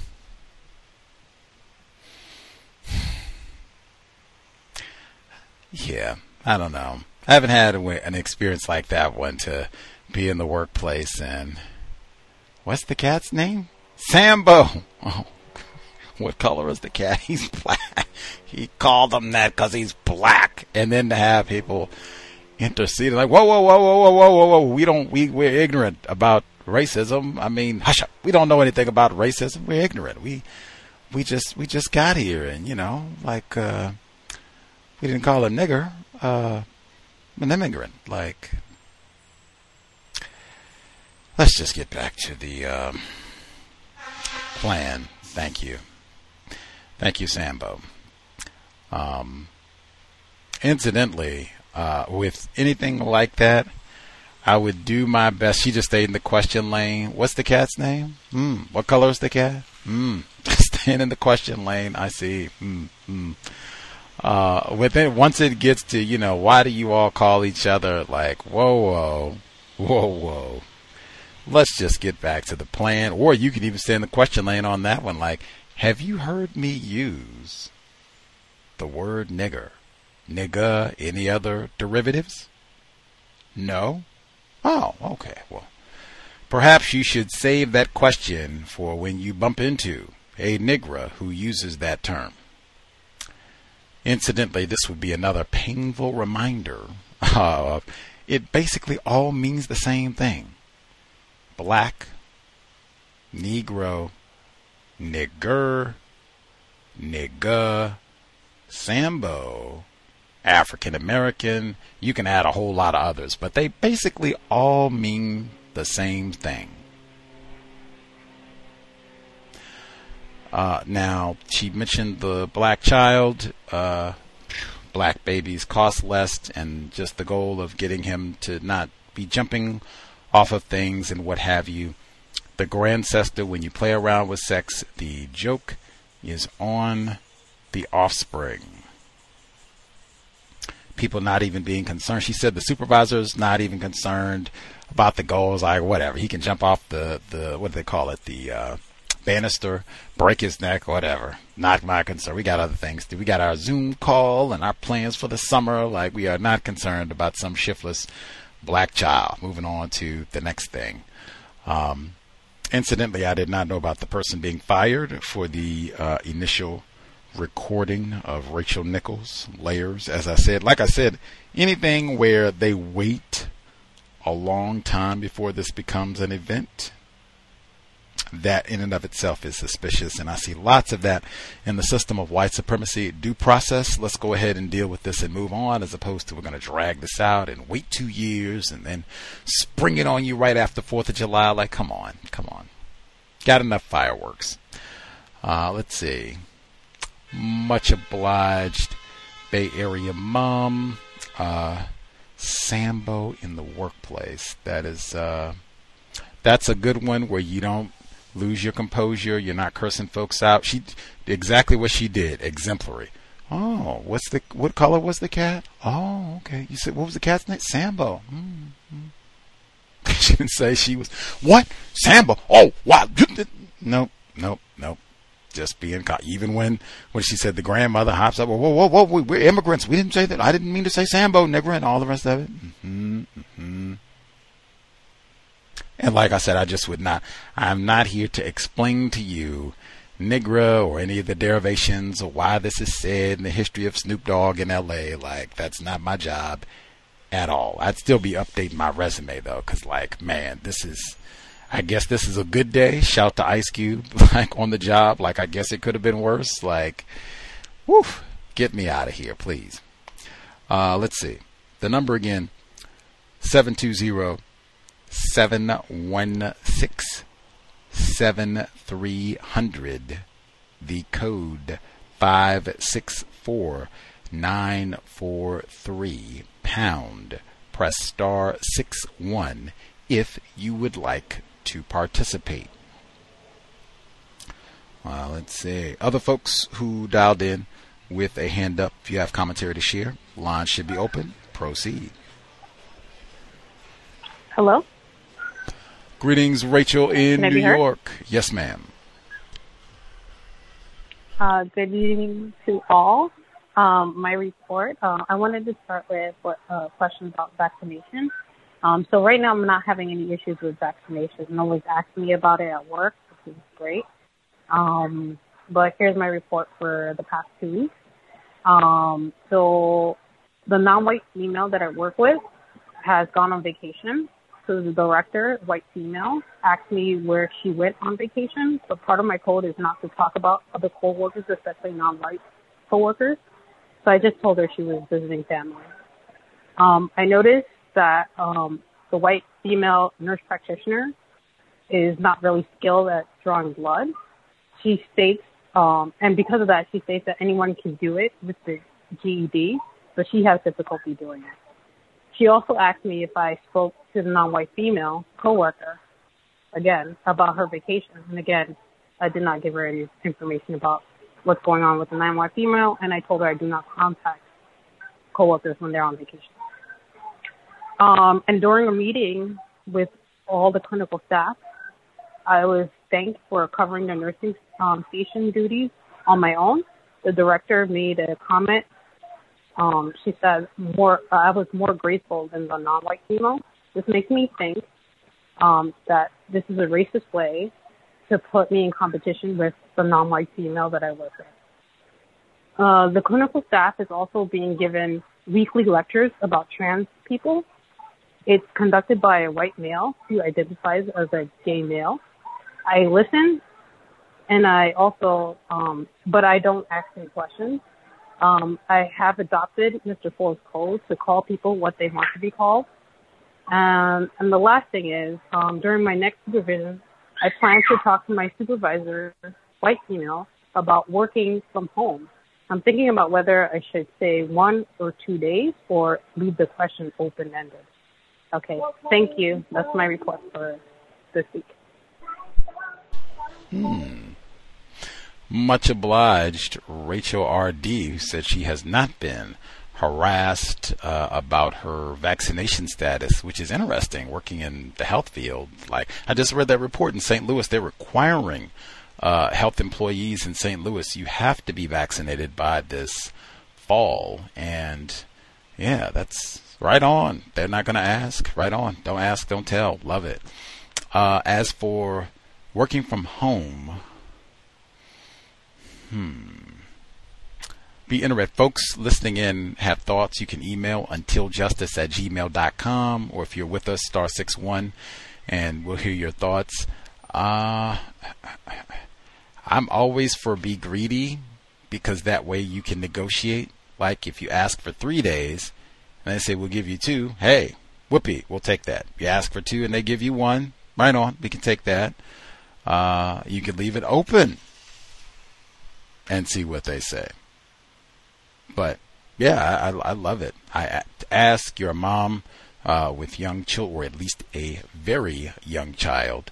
Um, yeah, I would ask, and uh, I think either the open-ended or at least two days, maybe even three. You can start with three and see if you can get two days out of it, because I think they'll probably want to try and be stingy and do one. Uh, so if you start with three, see if they can give you two at least, or you can start open-ended and see what they say. But I love it. Ask. You're qualified. You're doing great work. Uh, just thank you for being taken over the nursing nursing station, and you've shown your competence and what have you. I say ask. The worst they can say is no, and uh, might even get it. Uh, I'm all about be greedy though. I think either open ended or ask for three days. See if you can get the two. asking for three, thinking that they'll say no for three, but maybe do two that would be my thought process on it. Uh, if we have other listeners, if you have you know tips or, or how you would do the request, do you think it would be more advantageous to do it open ended?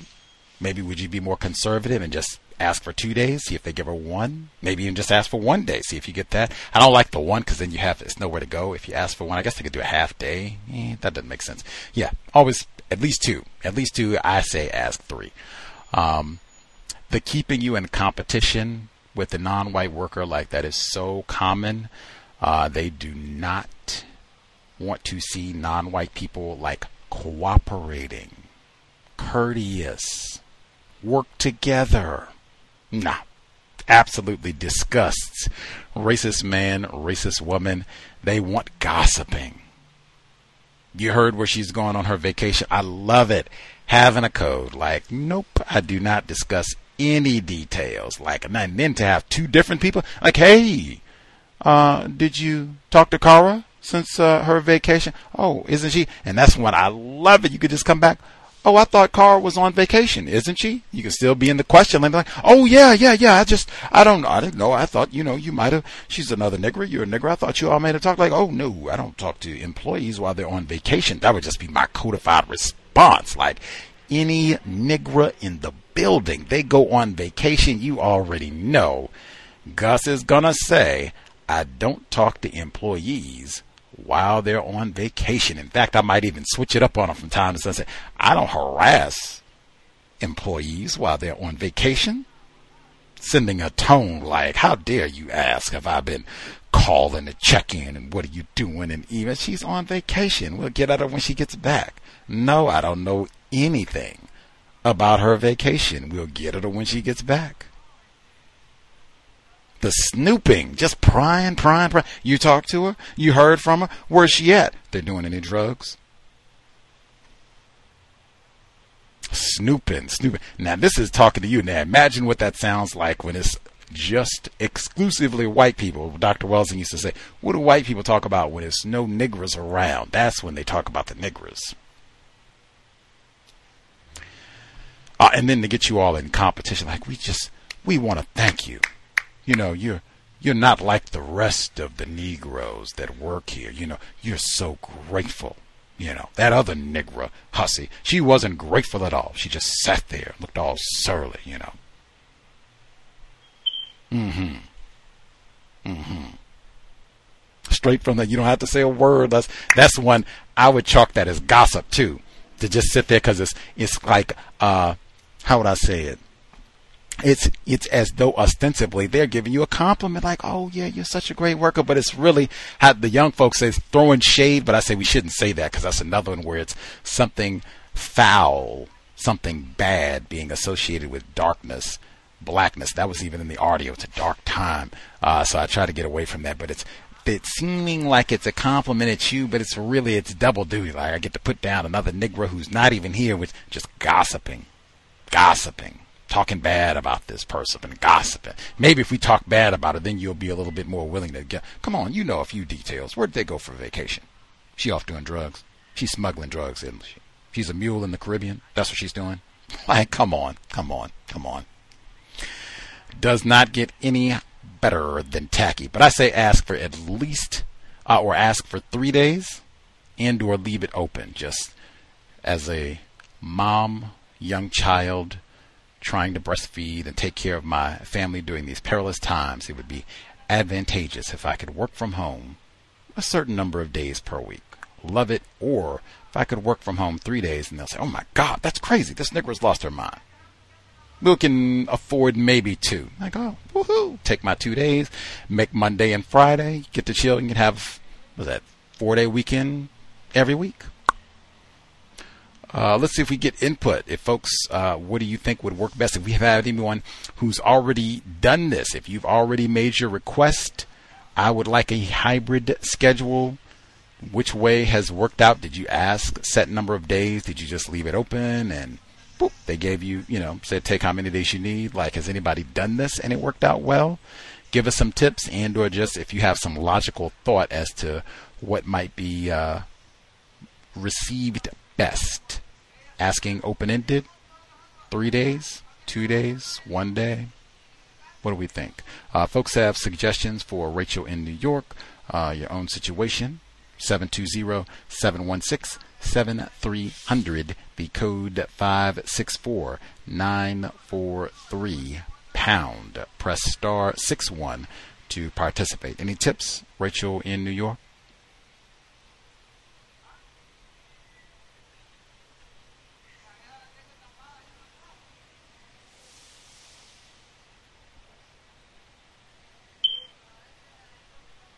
Folks can take a sec think about it uh, again. If we have any anyone who has made this request already, if it worked out well, you got the number of days that you wanted, or if it didn't, let us know. You know what words did you use in your request, uh, and then we can you know kind of see what has worked, what hasn't. But they say, hey, this uh, labor market, many folks have had that advantage to make that request and have gotten it. So hey, the worst they can say is no.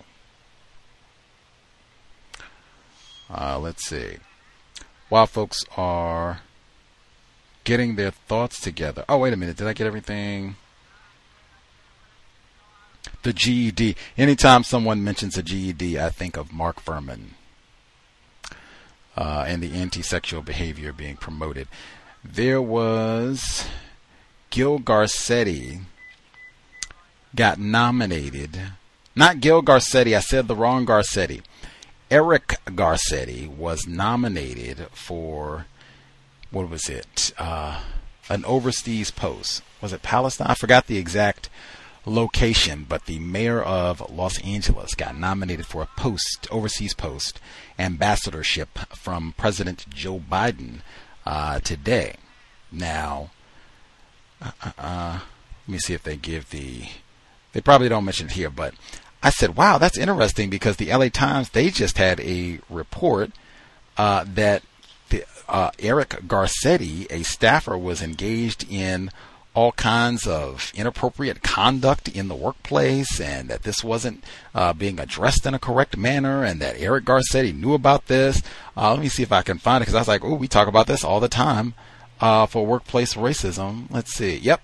Former Garcetti staffer describes unwanted kissing by aide. Now, this was just yesterday in the LA Times. Uh, and this is uh, Gil Garcetti, prosecutor for the O.J. Simpson trial, and Geronimo Pratt eventually.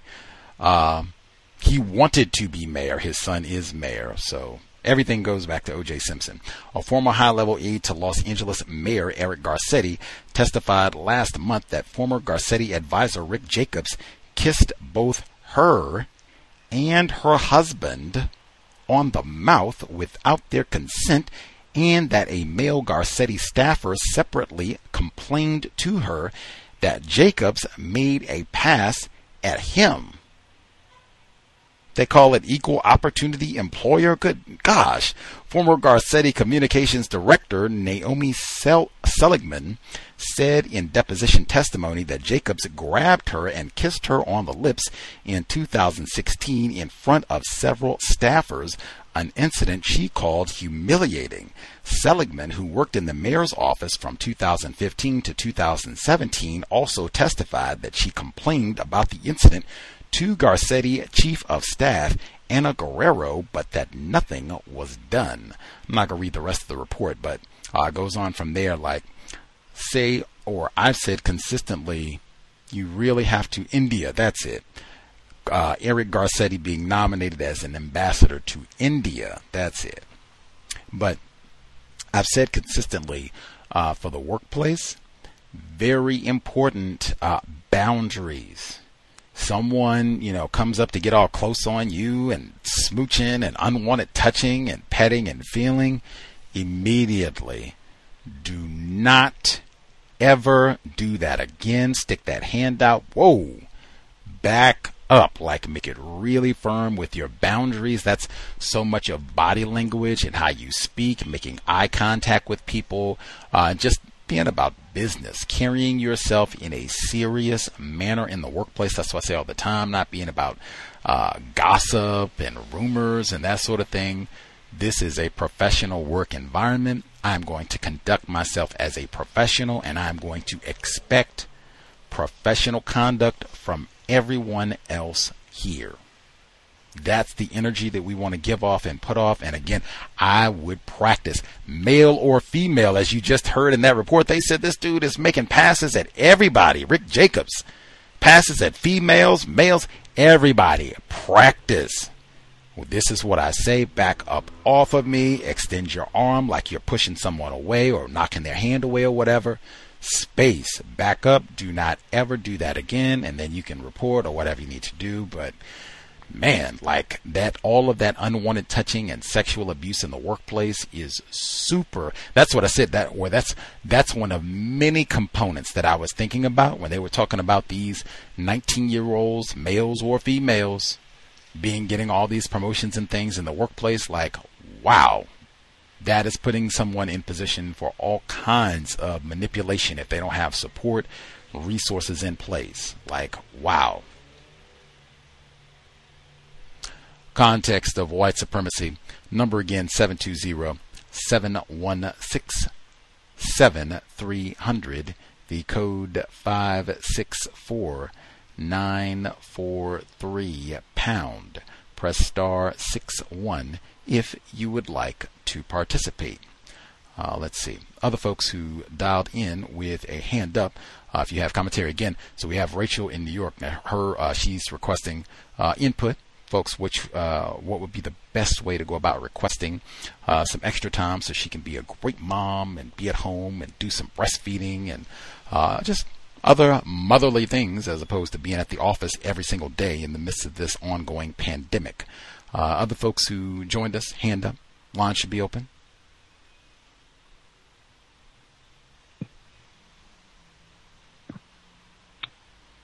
Can I be heard? Retired firefighter in Florida. Yes, sir. Greetings, Gus. Greetings to uh, everyone on the line. Uh, by the uh, I would say almost globally, uh, case of Miss Richardson, the uh, world class athlete. I believe she's a professional. Um, it reminds me of, and I don't want to, I'm not going to talk about athletics or anything like that. It just reminded me of uh, some of the uh, basis of what a person should be either prepared for or have an understanding of uh, when they seek employment, go about the task of getting employed, that uh, they should uh, already have a pretty much uh, solid foundation of what to uh, look out for. In, in my in my experience and, and thoughts under the global system of racist white supremacy, it's more efficient for white people to be able to harm non-white people with the the least means of being identified as a racist. And the easiest way that, from my experiences, that they have been able to do that is by getting rid of non-white people for being late to work, to uh, who has uh, problems with uh, altering substances, you know, such as alcohol or or uh, uh, quote unquote drugs of all types, that sort of thing. Uh, and they have a uh, urine test, that sort of thing. I would I would advise everybody. Most I, I would I would suspect very strongly most of the people who call call into Gus program is already scripted on this, but you have nephews, nieces, children of your own. Uh, you may be pretty close to some other, some of your friends, young people, and just, you know, just constantly remind them or basically have a learning plan of some type of of uh, uh, teaching them on how these things are vitally important uh, when it comes to employment. Uh, so when they are confronted with with this in employment, that they would have a least problem with it or if they do have a problem with it, they would know how to solve it before it becomes a situation where they are no longer working on their job or throwing or throwing off their job, and in turn, it becomes a record with them in future employment. Uh, there is no there is there is no proof that marijuana solves personal problems that I that I'm aware of. Uh, so these are some of the things that that need to be uh, counseled with that young person that that uh, I mentioned before that you know that you may be close to enough to have those type of conversations with or have that kind of uh, relationship with that person, or you may be a part of a mentoring group is to or, or form one or, or, or form a mentoring group because they certainly need to hear that. I would say the starting period would be somewhere in and around uh, latter middle school, high school, uh, college especially, or some sort of trade preparation that a person is is young person is doing to get prepped by having by being qualified to do something. It could be a welder or whatever, trade school, that sort of thing, to make them aware of those things, make them aware of those things. So when it does come up, they are prepared to make the right decision. And because what the, uh, making the right decision, you have to be prepared for it ahead of time. Ahead of time before that urine test. You know, uh, preferably uh, that you're not you're not uh, involved with anything like that in the first place, so the urine test wouldn't affect you. Uh, and uh, I mean, it, it's vitally important. It's something that's doable. Very much. Most of us have a not just one, but uh, a gambit of young people that they are around uh, that they can have these type of conversations with, and uh, it would be, and you know, still at that point in their life, they they they would listen to someone who is uh, like yourself, who has had the experience, and uh, so they would be able to effectively navigate and or avoid uh, such situations like Miss Richardson, because there's no guarantees that she will be able to uh, uh, have that opportunity again. I mean, hear a lot of people talking about another four years, but that you can't, you can't, you can't count on that. You know, so uh, that's basically what was in my mind. Hopefully, I did a good job of explaining what was on my mind, and that's all I have to say. Thank you. Hmm, mediocre, mediocre.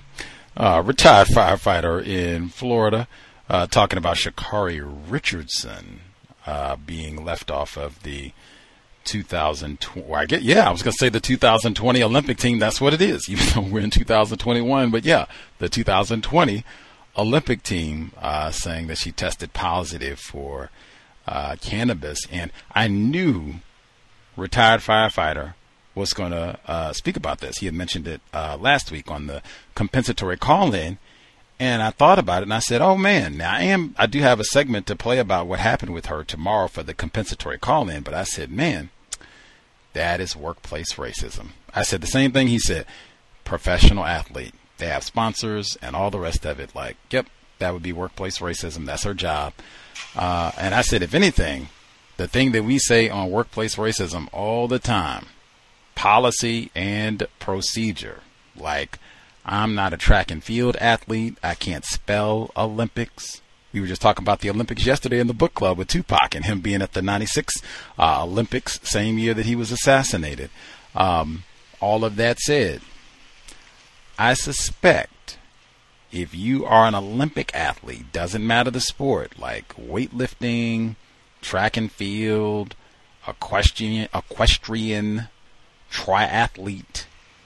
They drug test all athletes. Uh, I think anyone who's seen the Olympics, you should know this by now that they do have drug testing. So if I'm really serious about this, like, hey, I gotta know that I'm gonna have to pass a drug test at some point. So hey, can't be having any snafus here and all the rest. I mean, they say sacrifice and you know all that good stuff. Just this is the sport that I have chosen. Right now, they got drug tests. Maybe, you know, that will change at some point and all the rest of it. But as for right now, they got drug tests.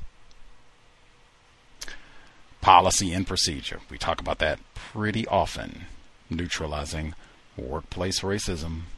Uh, and definitely talking to folks because I've heard that not with the Olympics like this happens. As I think retired firefighter said that part too, like uh, in his explanation, like this happens on a regular basis where white people, hey, nobody can say we practiced racism and kept Sha'Carri Richardson off the Olympic team.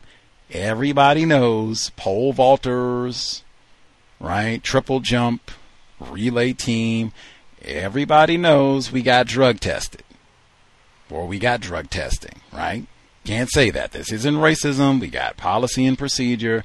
Got to follow the rules. We can't have athletes doping. Went through all that with Lance Armstrong and blah, blah, blah, blah. So, got to be clean when you go into the Olympics.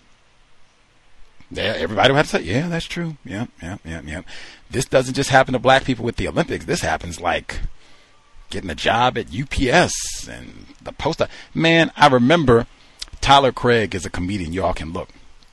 Black male. He recently uh, passed away at a very young age. I think at like 50. Might not even have been 50, but very young age. Like total disgrace, system of white supremacy. But I took I worked at the uh, Black Comedy Club in Atlanta, which was a whole nother experience, workplace racism too.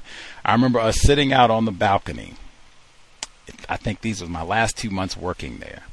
Everybody at the comedy club smoked, uh, or I'll say it this way: many, many, many people smoked cigarettes and many other items at the comedy club. So we're sitting out on the balcony after a weekend show Tyler Craig comes out, comedian. Hey, what's up? I used to talk to him all the time. He's super down to earth, talk to everybody. By this point, I'd worked there for a year. I think he was one of the first comedians that I met. So, like, at this point, like, hey, what's up, Tyler Craig? Blah, blah, blah. So we're sitting outside talking, he's, hey, let's go smoke. I'm like, I am getting out of here, brother. Hank, that's all good. That's great. Appreciate it. But I am going to make sure a failed urine test is not what keeps me in Atlanta. And he's like, Oh man, I respect that's great, man. Like, do it, brother. Like, right on, get out of here. And he said the exact same thing retired firefighter just said, like, man, I know lots of folks where they do not do that. They will be saying, trying to get this job, trying to do this, I'm trying to do that, and then the urine test if you know that's coming, if you even think that could be a possibility, urine test, hey, be honest, some changes will have to be made. Very important. No yes, reason, sir. No reason to have that be, you know, the thing that stops you from making some progress or what have. And exactly what he said they'll be able to sit back. And even though, like the whole time, you know, we were talking about since we started this with Sha'Carri Richardson, man, I remember, uh, remember Michael Phelps? He won like 50 billion gold medals way back in and what have you. I've seen like photographs where they're alleging like, hey, it looks like he, he might be doing a little cannabis here. Oh well. Remember Ryan Lochte? Back in Brazil where he was wild in 2016, got arrested, all the rest of it. Like I have seen some white people like really cutting a fool, all kinds of things uh, over the years. All that said, we're still in a system of racism, white supremacy, and exactly as he said, hey, policy and procedure. We just sit back and point at the rules. We can't have athletes doping.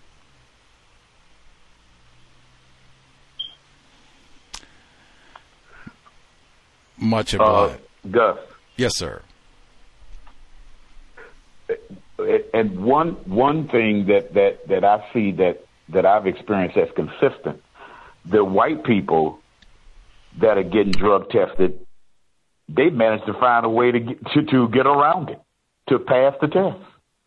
And you know that they are, they are taking drugs. I worked I worked with a guy who was a cocaine addict, and he was a driver, white white male that that went through an entire 30 year career and avoided being harmed for getting tested for drugs. You know, and and, and uh, uh, you know, and and even beyond the drug thing, even beyond the drug thing, the whole idea of being tardy. Just about all of all of the jobs that are federal related state, your your uh, particular county, they have these procedures. Because why? Because they pay a livable salary, salary, health care, and retirement. So they, they're going to find they, they they will find a way that ends up harming black people. That on the entry level, and in a lot of cases on the on the level to keep the job.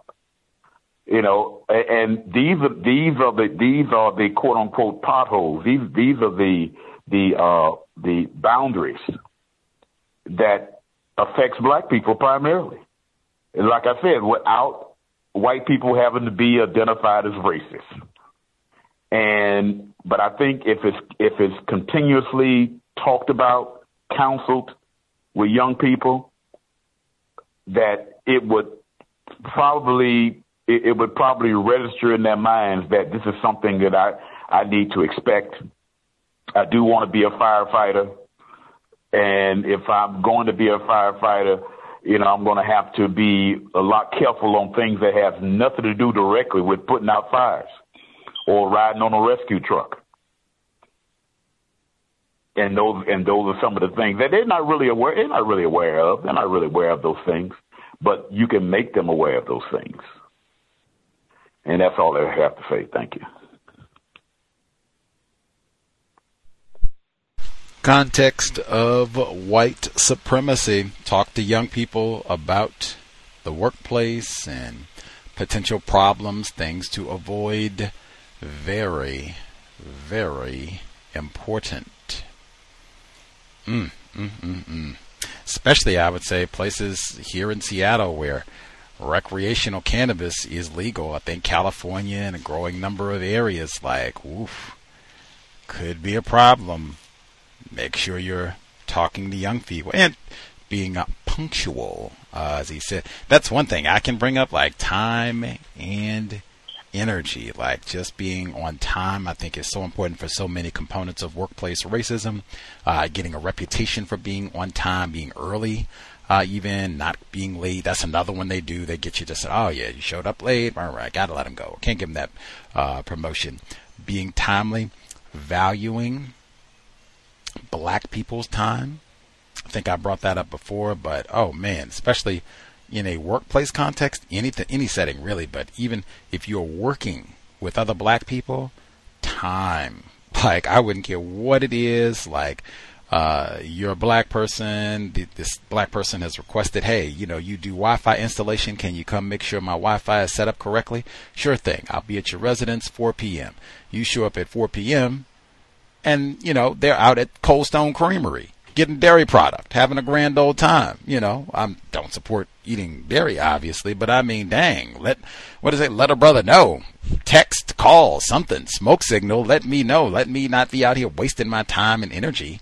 Um, that is so important, uh, and just not wasting uh, other black people's times. If it's a workplace setting, especially not wasting their time and being punctual uh, for appointments, for your job, whatever it is that's work related. Like, time is money. That's what they say. Time is money. Have that reflected in your behavior and certainly how you value other black people's time. I think white people, system of racism, they have the power to punish us when we waste their time and show up late and things like that. They can fire us and do all these other things to punish us when we waste their time black people a lot of times we don't have that sort of power so we can waste other black people's times and things. In my view that's one way of showing some black self-respect as well being punctual being timely with black people. Context of white supremacy we are punctual. We generally are not starting today's broadcast supposed to start at 8 p.m we generally are not starting 8.30 8.15 8.10 unless it's some sort of tech issue. Generally we are ready to roll much obliged. Uh, retired firefighter in Florida. Be punctual. Uh, let's see. Number again 720 716 7300. The code 564 943 pound. Press star 6 1 if you would like to participate. Uh, other folks who dialed in, if you have a hand up, commentary to share, line should be open.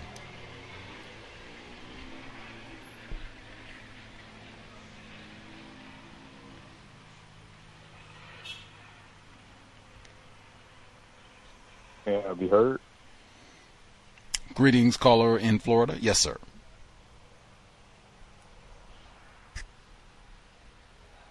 Yes, sir. Thank you very much, sir greetings to Gus, the host, the listeners, and callers. Uh, I had some updates I'd like to share. Uh, the first is we had someone pass away, um, one of the suspected racists. If people remember, uh, this person said he didn't know what fair. Um, he didn't know fair meant white, right? And he said he would have to go and Google it. So this person I suspect is a racist or was past tense. So, and at the end of 2019, uh, you know, I, I think he was having some drinking issues, uh, alcohol, but him being classified as white, of course they would um, keep that hidden. So all of a sudden he went into retirement. And myself, you know, being a black person, I didn't really find out, you know, what was the true reason. He just disappeared. So 2021, they say, you know, I guess he moved up to Jacksonville, somewhere near one of the beaches, um, maybe Duval County, something like that. Uh, his girlfriend found him, um, I guess dead in his sleep or something like that. So they sent out this email on the same day of the July 2nd, uh, 4th of July luncheon date. So, you know, a couple of people were saying that they were, you know, surprised and shocked and everything like that.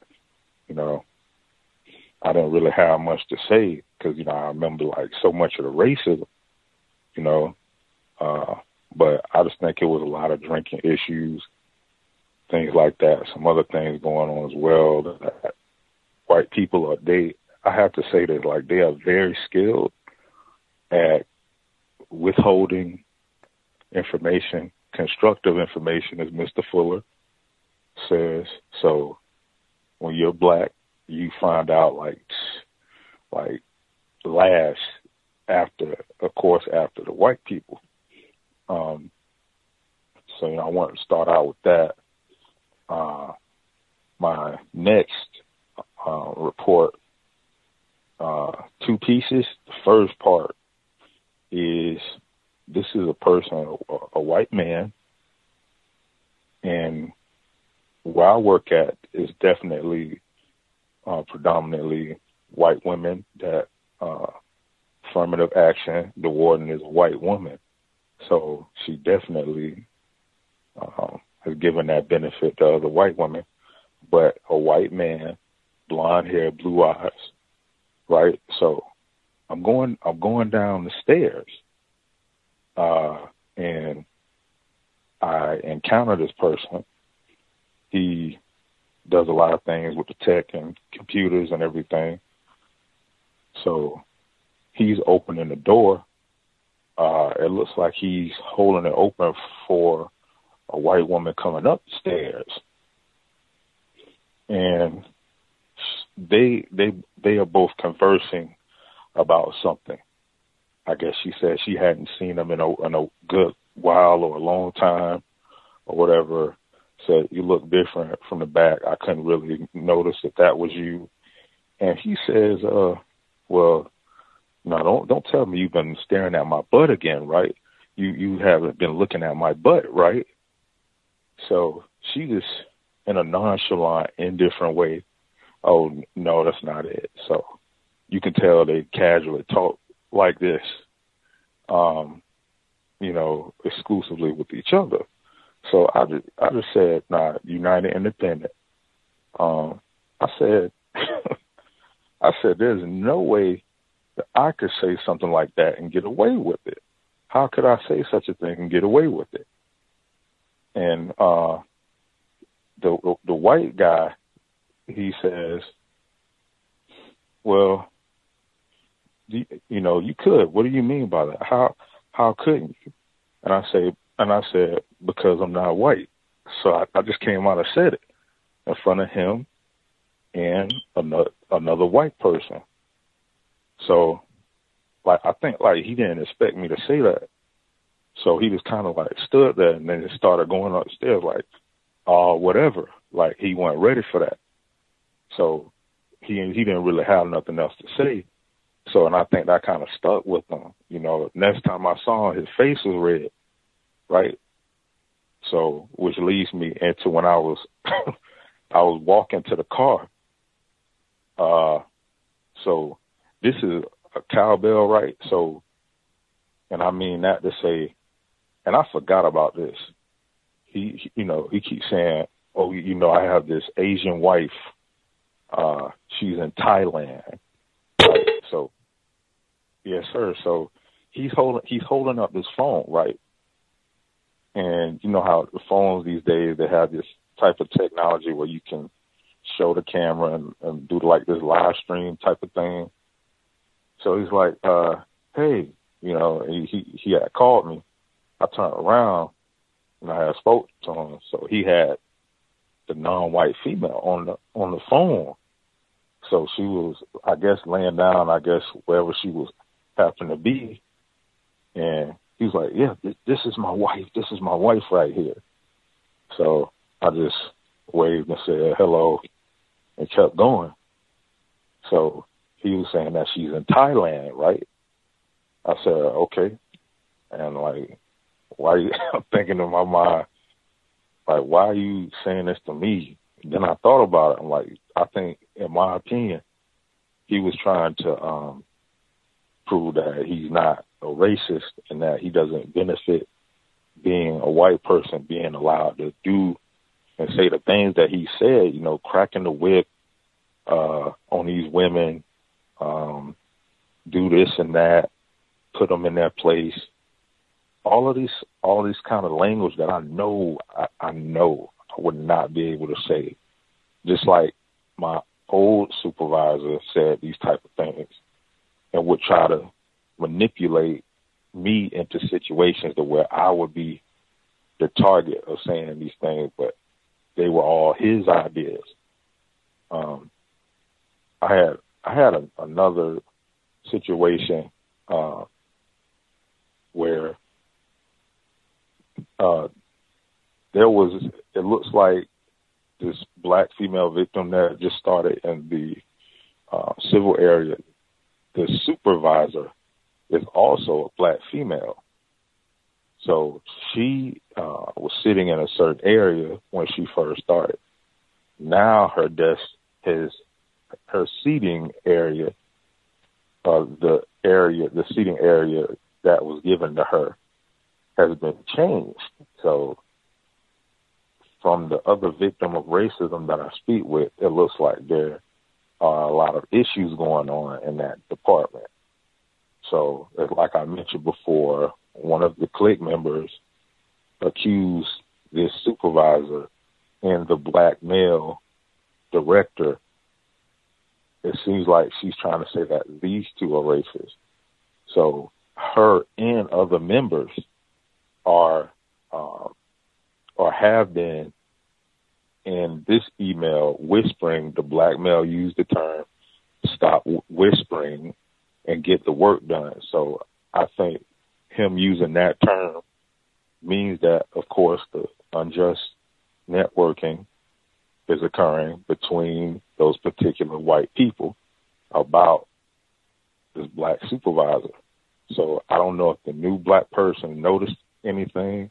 So I think there's some issues going on there as well. Um, so it always seems to be the what to where like something like that occurs, and then a lot of them will go into trying to be too overly nice. Uh, I even had a black person right, and I have this one and one more. This is interesting. Um, victim of racism. I was I was helping this black female and a black male about a, a DR case, and I was listening to their story and everything, and uh, a, uh, a clan member, I guess I'll use that clique member metaphor. She was helping a white person, so she was going back to the white side and about to uh, go out of the door. So she turns back around and she says, "Hey, you know, is everything okay? Do you need to do a route or anything? Uh, did you need any help over here?" And keep in mind the, the new white person is sitting in the area. All right. So, you know, I just look at her, I say, you know, everything's all right, I'm good. And she looked at it, the customer, the black female customer. She looks at her and says, "Nah, everything's good," you know. And then she looked at me, she and she says, nah, "I think she's trying to be nosy. She's trying to be nosy." Know. I, and, and I held in the laughter, right? Because it looked like I, I think she assumed correctly, you know, because they they all they still all doing this talking and texting with each other. Um, and I, I had one more uh, thing I wanted to read from uh, the website. It's from the diverse diversity diversity and inclusion. They updated their site. Uh, they have like a pie chart. It says Alachua County workforce diversity. The pie chart shows the diversity breakdown of Alachua County employees last updated March 30th, 2021.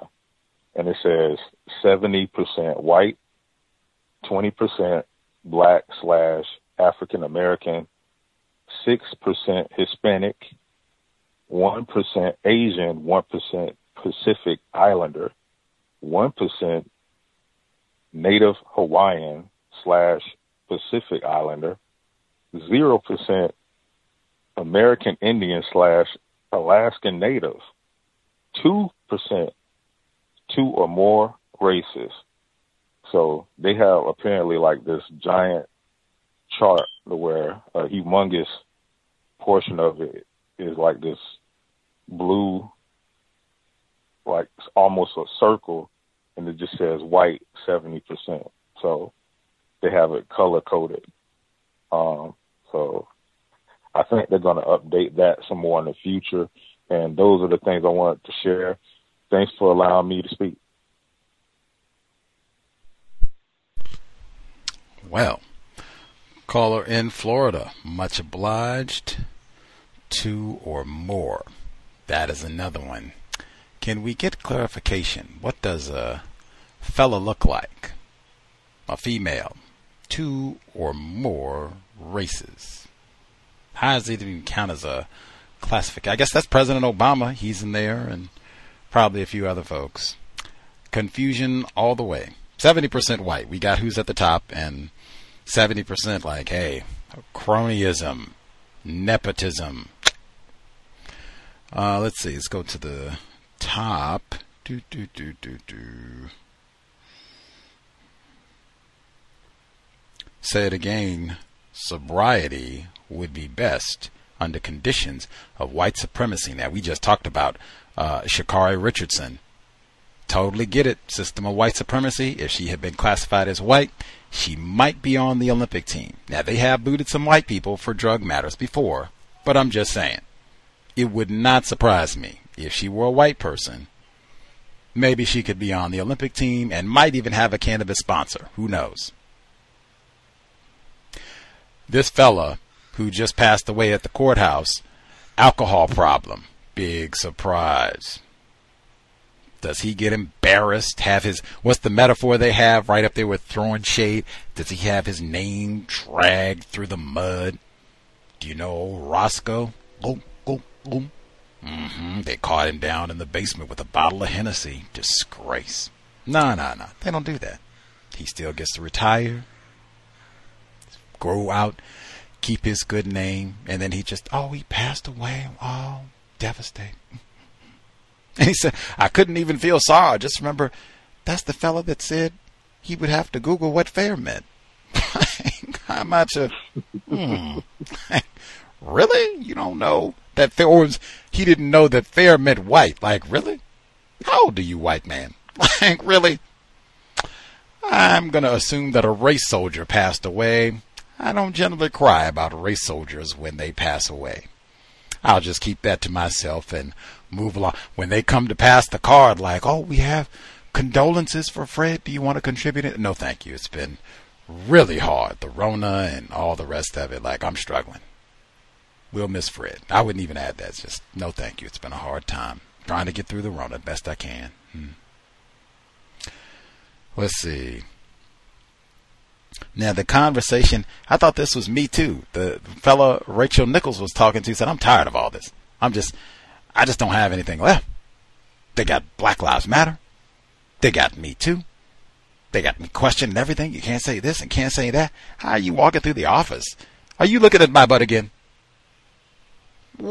That's another one that I say all the time. Like, man, you have no idea who else is hearing this conversation. Like, even, you know, let's say you do have a really chummy relationship with a white woman like that. Like, ee, but okay, let's say that exists. You have no idea. You got other clique members who might hear that and, you know, be up in arms. You might, he said last week he had the white woman who brought her daughter in.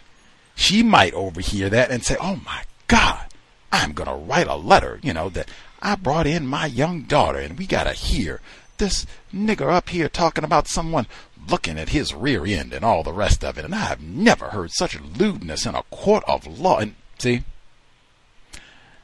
I wouldn't do it at all. And I suspect anyone there, they know. You were like, oh my gosh. He says, man, I couldn't do that. I couldn't say that. It's all hogwash. What are you talking about? It's 2021. We had a black president Every everywhere. We had a president of two or more races. Uh, sure, you could have said it. What's the problem? He said, I'm not white. Uh oh. Mm. mm. He said the fellow left. When he came back, whole face was red. Now you know that's some unjust network. What I just say, talking about the niggers. He yep. went in. Can you believe that that nigger went out there and said, "I couldn't say that," and all the rest of it every day he's coming in and talking about this and talking about that and unjust networking. Like, woo, texting and we. You talk about whispering in the workplace. Like that is exactly uh, what it was. That's what I told you. Once Dr. Welsing she says, "What do white people talk about?" When there are no black people present, that's when they talk about the niggers. Like, ooh, we have got a sassy nigger up front. Woo. Uh, let's see. Then, then he said the other white fella who has made all these racist jokes and cracked the whip and all this. He comes and says, "Hey, hey, fella, look at this, look at this, look at this, look, look, look. See, see, that's my wife there. See that? See, look, look, look, look." I'm just, you know, I could be totally wrong. I don't know any of these folks. If he was married to a white woman, I seriously doubt he would have demanded, "You got to come. Look at my white wife. Look, look, look, look. Come, come, come. Look, look, look, look." I just I haven't had that happen to me. White people, you know, got pictures of their wives, spouses that they demand you gotta come right now and look at their, or much less have them on some sort of whatever it is, uh, WhatsApp or whatever. They're on live and you gotta come, you know, wave or say something to them or whatever the case. Um, incidentally, like, I, she's in Thailand. He's back in Florida. Like, I was like, is this some like catalog setup? Like, how did you all meet? Like, I don't know. Did, from what you saw, like, was she significantly younger than him, or did they look age appropriate? It, it looked it looked like she was uh, around his age, but I'm going to guess that she was younger.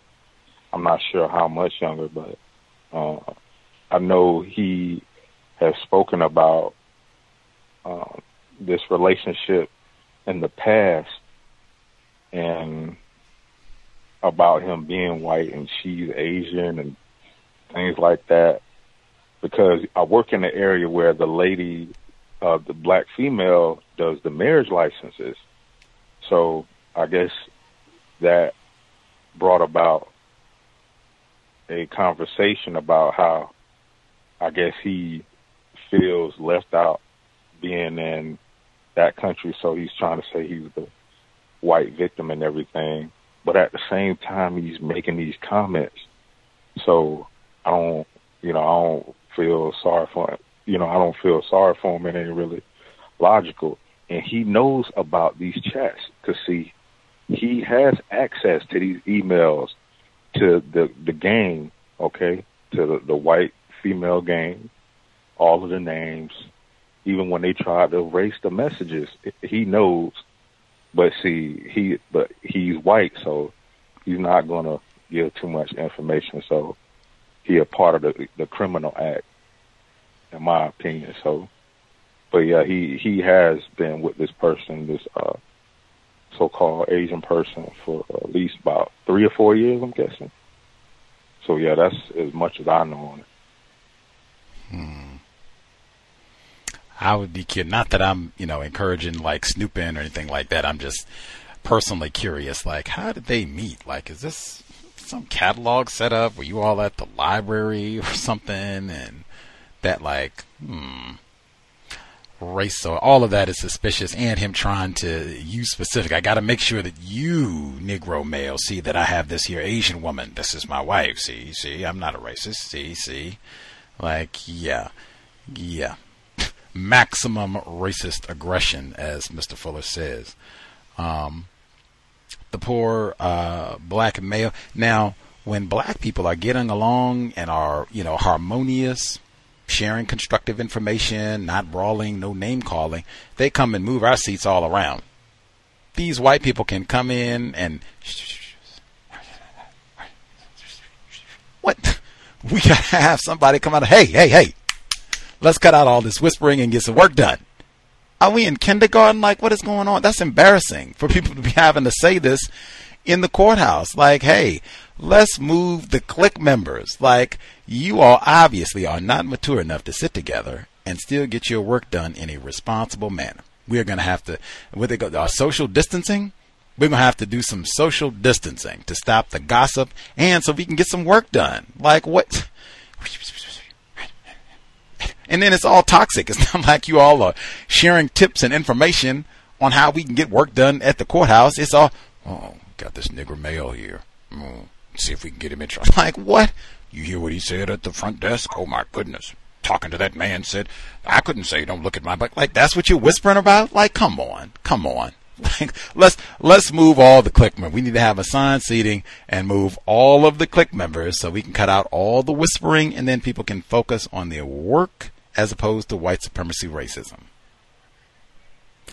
Embarrassing. Um, and then the same thing. He says he's working.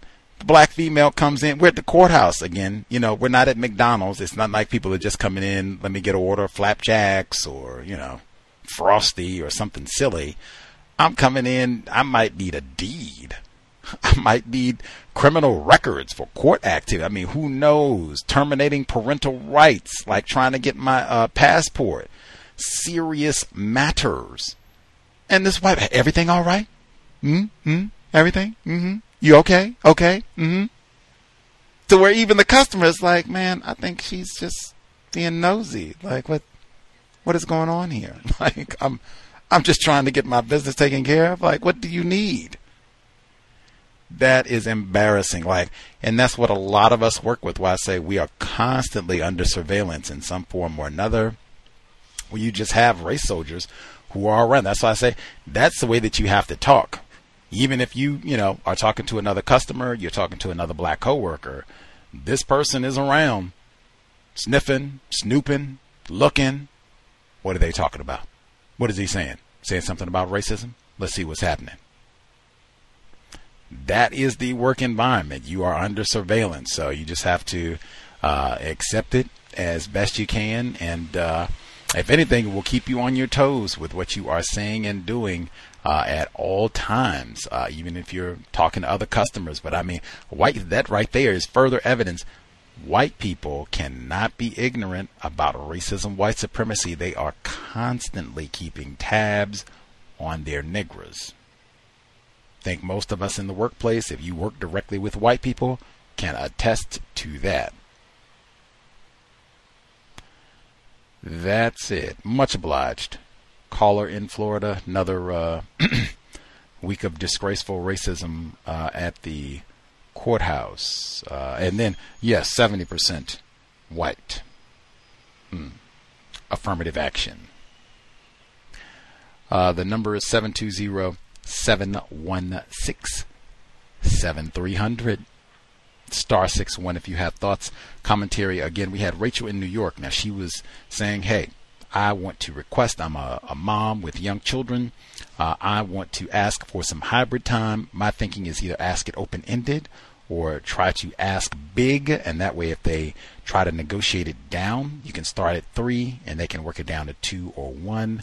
Uh, that's what I think is best. If folks have a thought, especially if, like I said, we have anyone, you have done this, you have went in, requested hybrid scheduling. If you got it or didn't get it, let us know. If we got any folks who did this successfully, you wanted hybrid scheduling and you have it, if you got the number of days you wanted or if it's any way that you you know wish you had changed things let us know. But i think open-ended or asking it for three days i think that is best. You can let us know.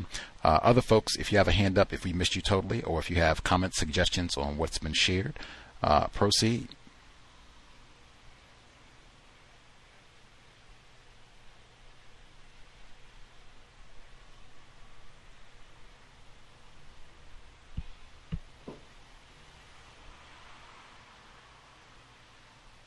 give folks a moment to get their thoughts together, not do the spectating. We should be here tomorrow.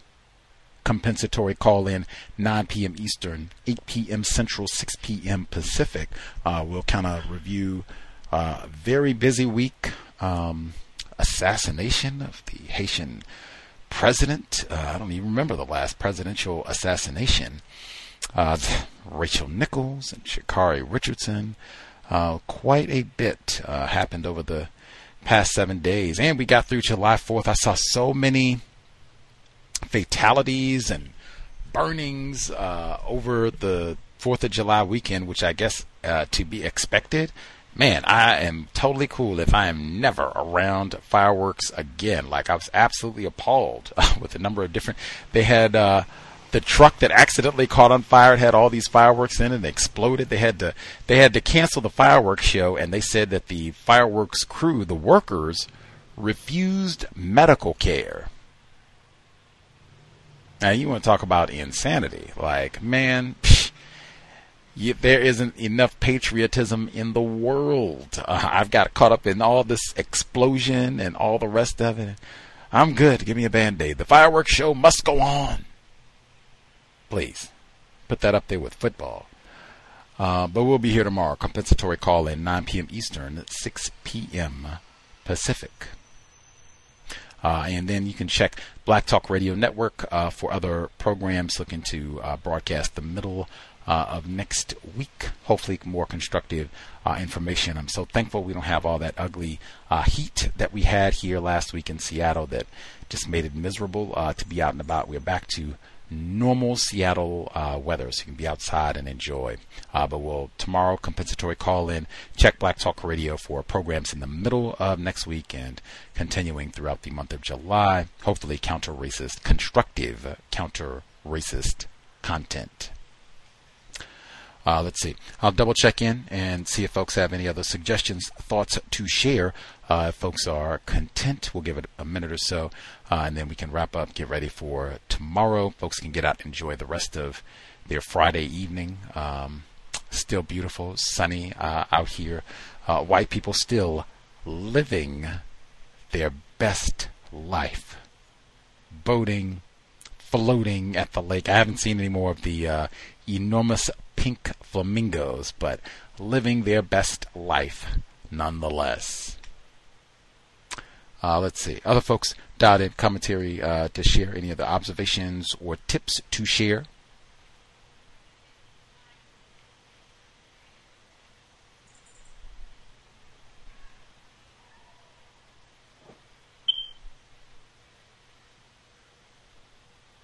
Folks are, maybe I'll check one more time, see if folks are anything else or folks are all satisfied for today. I don't think we heard any vaccine, or I guess we got the one, but uh, from Rachel in New York. Any vaccine updates? That is one I will be very curious about, especially as we kind of get maybe closer to the beginning of fall, because that's where a lot of these different places are saying, hey, and uh, school especially, school uh, both at the uh, college, university level, and K through 12 here in the states. That's going to be a big uh, be a big time in terms of these uh, vaccine mandates, because a lot of the colleges are saying, oh yeah, vaccines for the fall, and then a lot of the employer, uh, employers are saying that workers will have to be vaccinated uh, come October, September, whatever it is. Uh, so, yeah, I will be very curious if that's starting to impact people on their jobs, if there's more uh, pressure or people are being t- told explicitly, you got to get that jab. That'll be, you know, folks can either write in or let us know uh, as we kind of tick down towards the uh, beginning of uh, September uh, when all that will probably get a lot more serious. But uh, I will be very curious to hear if folks, because we've had a lot of folks who, for many reasons, logical reasons, are hesitant uh, about getting the vaccine. I myself am not vaccinated at this point. Uh, so I will be very eager uh, to see because they might have, you know, at some point it might be that you might have to be vaccinated to fly. You know, like that wouldn't surprise me either. So it will be uh, quite a bit, and especially they're saying too the with the uh, Delta variant now uh, that they're saying is spreading and is causing all of these problems and what have you. Like that if it's any sort of flirting with, because I think California, they said uh, a mask mandate has been resumed at the Capitol. Uh, and I think other places are talking about resuming perhaps a mask mandate when they were just being relaxed in some regions. If anything like that is being talked about or another potential uh, shutdown in the autumn or what have you, I could definitely see a much more aggressive vaccine or else vaccine or we're not going back and doing all that again and blah blah blah and we just got out of the house and vaccine or so. Let us know. Like i said if it's um, email untiljustice at gmail.com uh, if you know you are uh, if this is gonna if this would cause you to go ahead and get the vaccine uh, if this would cause you to just switch jobs like let us know because I suspect, or at least let us know if you, you know, are already processing, thinking about uh, your decision with regards to all of this. Because man, I, this is one I don't think you want to wait until the last minute and then be trying to, you know, figure it out or what have you. This is one we should all be processing and trying to make our best decision now. So, yeah, that'll be curious. Hopefully, we'll have more input on that as we get a little closer to September. Anywho, uh, compensatory call in tomorrow book club uh, continuing next week. Oh, from the book club, I forgot Brian S. Bentley. I was going to make that a sound clip, but we had so much uh, audio I didn't, you know, include. I said I can use it at another time. Mr. Bentley, black male, he said on Monday, he said the uh, his coworkers, white officers, they would get drunk. Whew, sobriety would be best. They would get drunk and go to uh, Memorial Coliseum. Now, I think that's where the flippin' 1984 Olympics was at. Memorial Coliseum, like, gee whiz, Carl Lewis and everything, unless I'm mistaken. Anyway, so he said they would go to Memorial Coliseum, USC Trojans and all, and they would have gun contests to shoot the lights out at the Coliseum. Now this is what this was their happy hour. He said he went one time, and after that, eh, I didn't do any more hanging out with colleagues after work. Like, I am good. This is not constructive. Once was more than enough. Now, I said immediately, sobriety would be best. Heard that many times during the broadcast today. That is for sure number one. But I mean, any event, alcohol and white people, alcohol and firearms. Like, oh my God, isn't that a criminal act? Like, uh, unlawful discharge of a firearm? Don't they arrest people of that? You go out there and shoot out of a. Let's us go out there and have a. We're gonna have a gun contest and shoot out the lights at Memorial Stadium and see what happens. Don't hang out uh, and drink with your buddies, uh, your colleagues. I wouldn't care if they're all black people. That is not a good idea be professional. You can go out sobriety would be best period, even if you're not working, but you can do all that on your free time. Uh, you do not need be going out and be doing rowdy things that could potentially get you arrested or cause problems where you end up being fired uh, because of nonsense you were doing with your coworkers off hours. Sobriety would be best. Uh, any other th- uh, thoughts folks need to make sure they get in?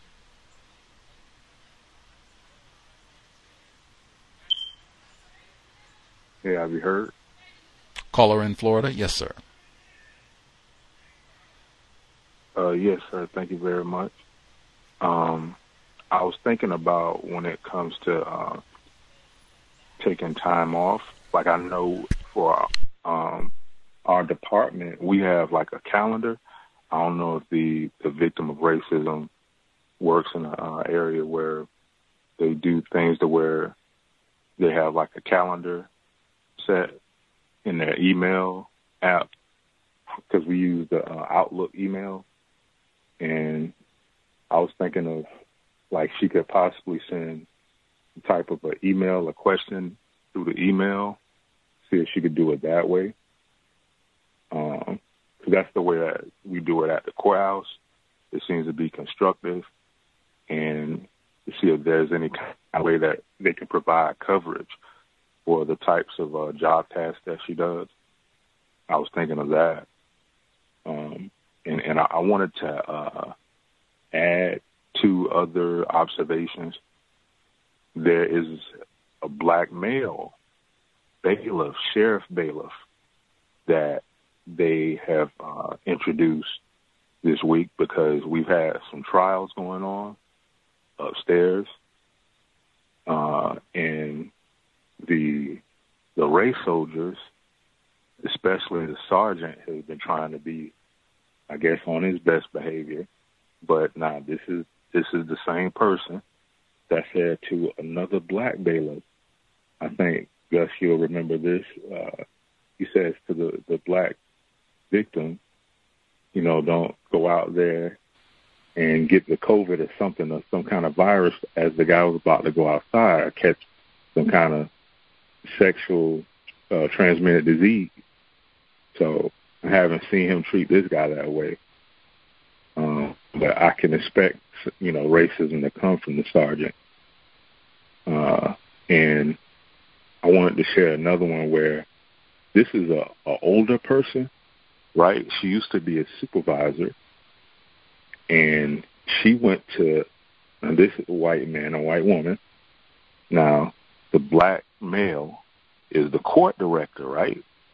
Him and the black female is uh, communicating constructively in an office. Now, you can see the two of them through uh, glass, like a glass structure. They're seated speaking to one another. A victim of racism, a black female, said that this white woman walked past where these two victims were speaking, walked to the juvenile area department, and says, Oh, have you seen your boss? Now that is racist.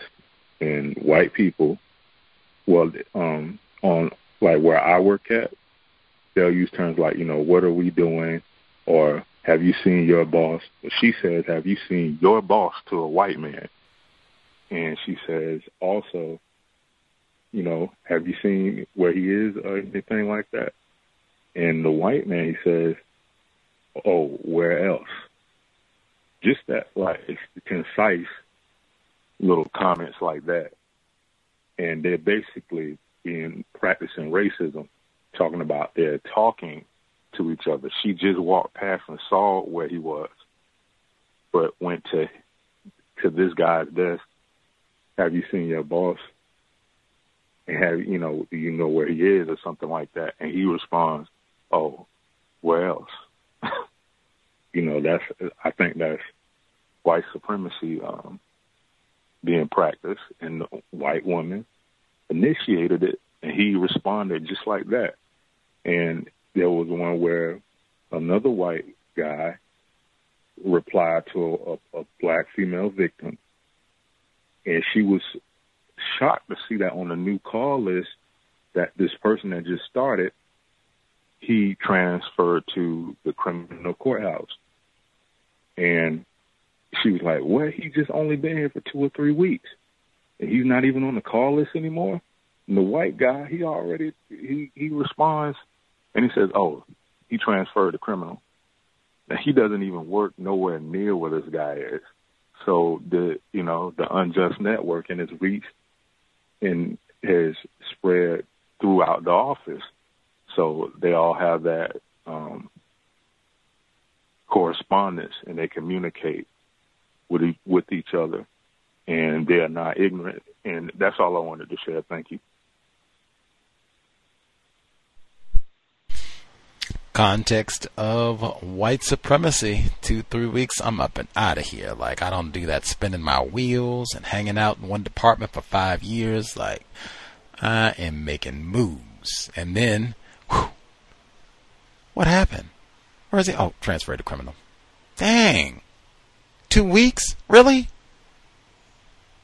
Making moves, man. Power moves. 70%, man. 70%. Networking is strong. Uh, yeah, that flippant attitude, the, uh, where else?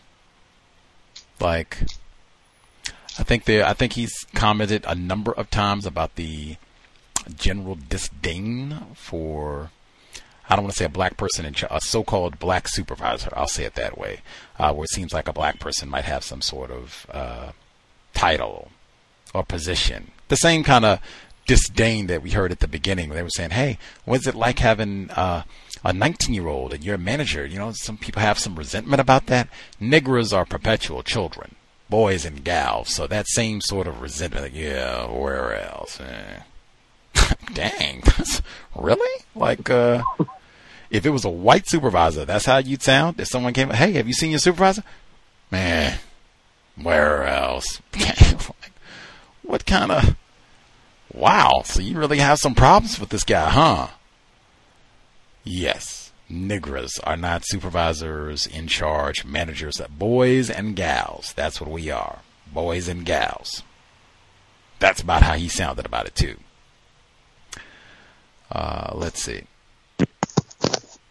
Any other uh, commentary? Any other folks? Tips, commentary they want to make sure that they get in?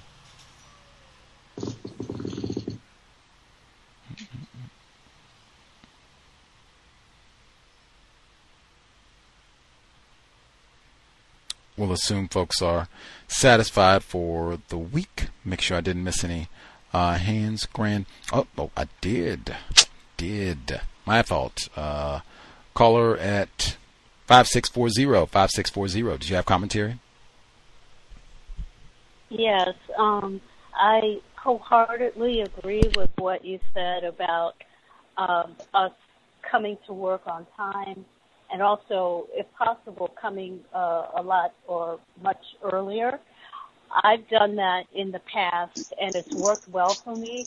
I just want to offer advice for those who do decide to come into work much earlier than their uh, scheduled time, especially if they're making in-person, if they're doing any in-person hours during the pandemic, don't be surprised if uh, your supervisor or, or even fellow white coworkers say make flippant remarks like, uh, "Oh, you're here early," or you know, why are you why do you come here so early? Because that's happened to me in the past. Just continue to, you know, uh, do your work and uh, don't respond to that emotionally, uh, because I think that they do that to undermine uh, us, and uh, so I just, you know, just wanted to give advice. Don't allow that to undermine your resolve in um, just continuing to be a model employee. As far as um, co- the COVID vaccine, I think that based on my observations, um, and I may be wrong, it seems as though the Pfizer vaccine seems to be the safest out of the other two, the Moderna and the Johnson and Johnson. I've just heard so many horror stories of women experiencing abnormal bleeding, blood clots uh, in between their menstrual cycles. Uh, with the, I believe it's with the Johnson and Johnson vaccine, the Moderna. I I don't have a specific any specific anecdotes about that, but I've heard it's just just some of the uh, things that I've heard about it. It I it doesn't seem to be as safe as possibly as the Pfizer vaccine. Um, so that's my contribution. Thank you. Much obliged. Be on time. And that's important too about the undermining. Like they'll see you and make those snide remarks. Words, man. Number one weapon. You come in early, supposed to be there at 8 a.m. You get there at 7:45 and do this like habitually, and as opposed to, oh wow, what a dedicated employee. Wow, I'm so impressed. What what what an inspiration you are. And I mean, talk about punctual. Wow. No, no, no. You know you don't have to be here this early, right? Are you you you trying to impress us? Be here this early every morning? You don't have heat at home? Want to get in to get warm early? Something to undermine where it's not a wow, I can't believe what a hard worker we have here. We did a great job. What a great asset to the some way to even disparage that. Like, totally ignore it exactly as she said and just continue to show up early. Uh, I found every time, every time, that will work out in your favor eventually. Get past the comments and all the rest of it, white people will note that. Like, eh, that nigger, but that nigger is here on time. Like, reliable. Like, we got Greg snorting cocaine in the back. Like, we can't trust him to get here five minutes before we start. But that nigger is here on time. Any season, snow, rain, hmm.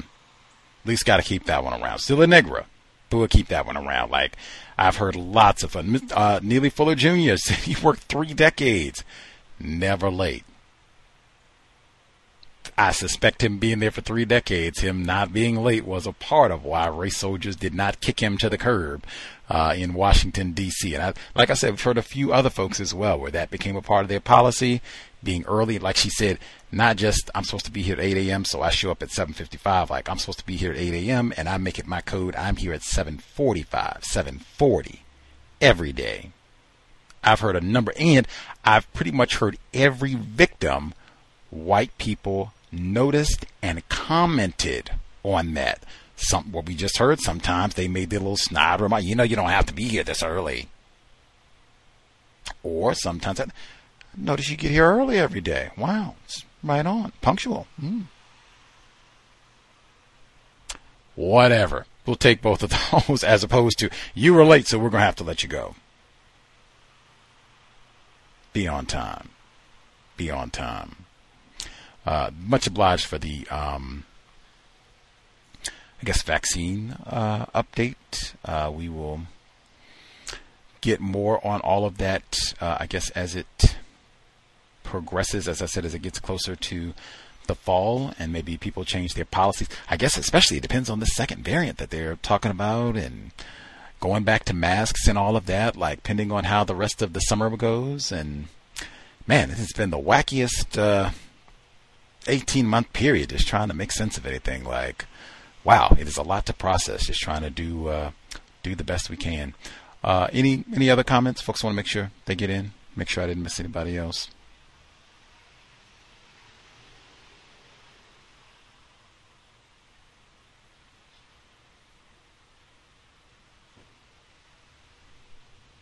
Right. Soon we are good this time. Much obliged for uh, everyone's participation. Hope it was worthy of your Friday evening. Uh, again, feel free. Drop us an email until justice at gmail.com. Especially, like I said, if we have any folks, if you have asked, or if you haven't, if we didn't have responses because people haven't really tried, if you work in a job where it's possible you could be home and do this work still, uh, if hybrid working has been offered to any other folks in your workplace, at least ask. They were, in my view, the worst they can say is no, can't do hybrid work. You got to come in. Okay, but at least ask. You might be able to get a day, like one day. If you had to go in five days, you could switch and just at least get one day. Huge difference. Imagine never having to go in on Friday again, never having to go in on Monday again. At least for a temporary, at least for six months. Like man, I would enjoy it like nobody's business for six months. Or, like I said, you ask it openly, ask for three days. If you get two days, even, like, man, that is awesome. So, if you have a job where you could, you could be at your house, be on your computer, whatever it is, laptop, whatever, and get this work done, I would at least ask, unless you, you know, think that would cause some more problems, that they would be really snoopy about what you're doing at home and checking in on you or having some really invasive surveillance, that sort of thing. I would ask if we have listeners who have asked uh, for this. Uh, let us know. Did you uh, what language, what wording you used? Did you go the parenting angle that seems constructive, or did you try another uh, method to get them to say, "Yeah, it seems like you know this is worthy for you to be able to have at least one day or maybe two where you can be at home." The health risk. Did you go that angle? Let us know if we have folks who tried it out, and if we have folks who have not been doing this, where you could work from home at least one or two days. I suggest you try it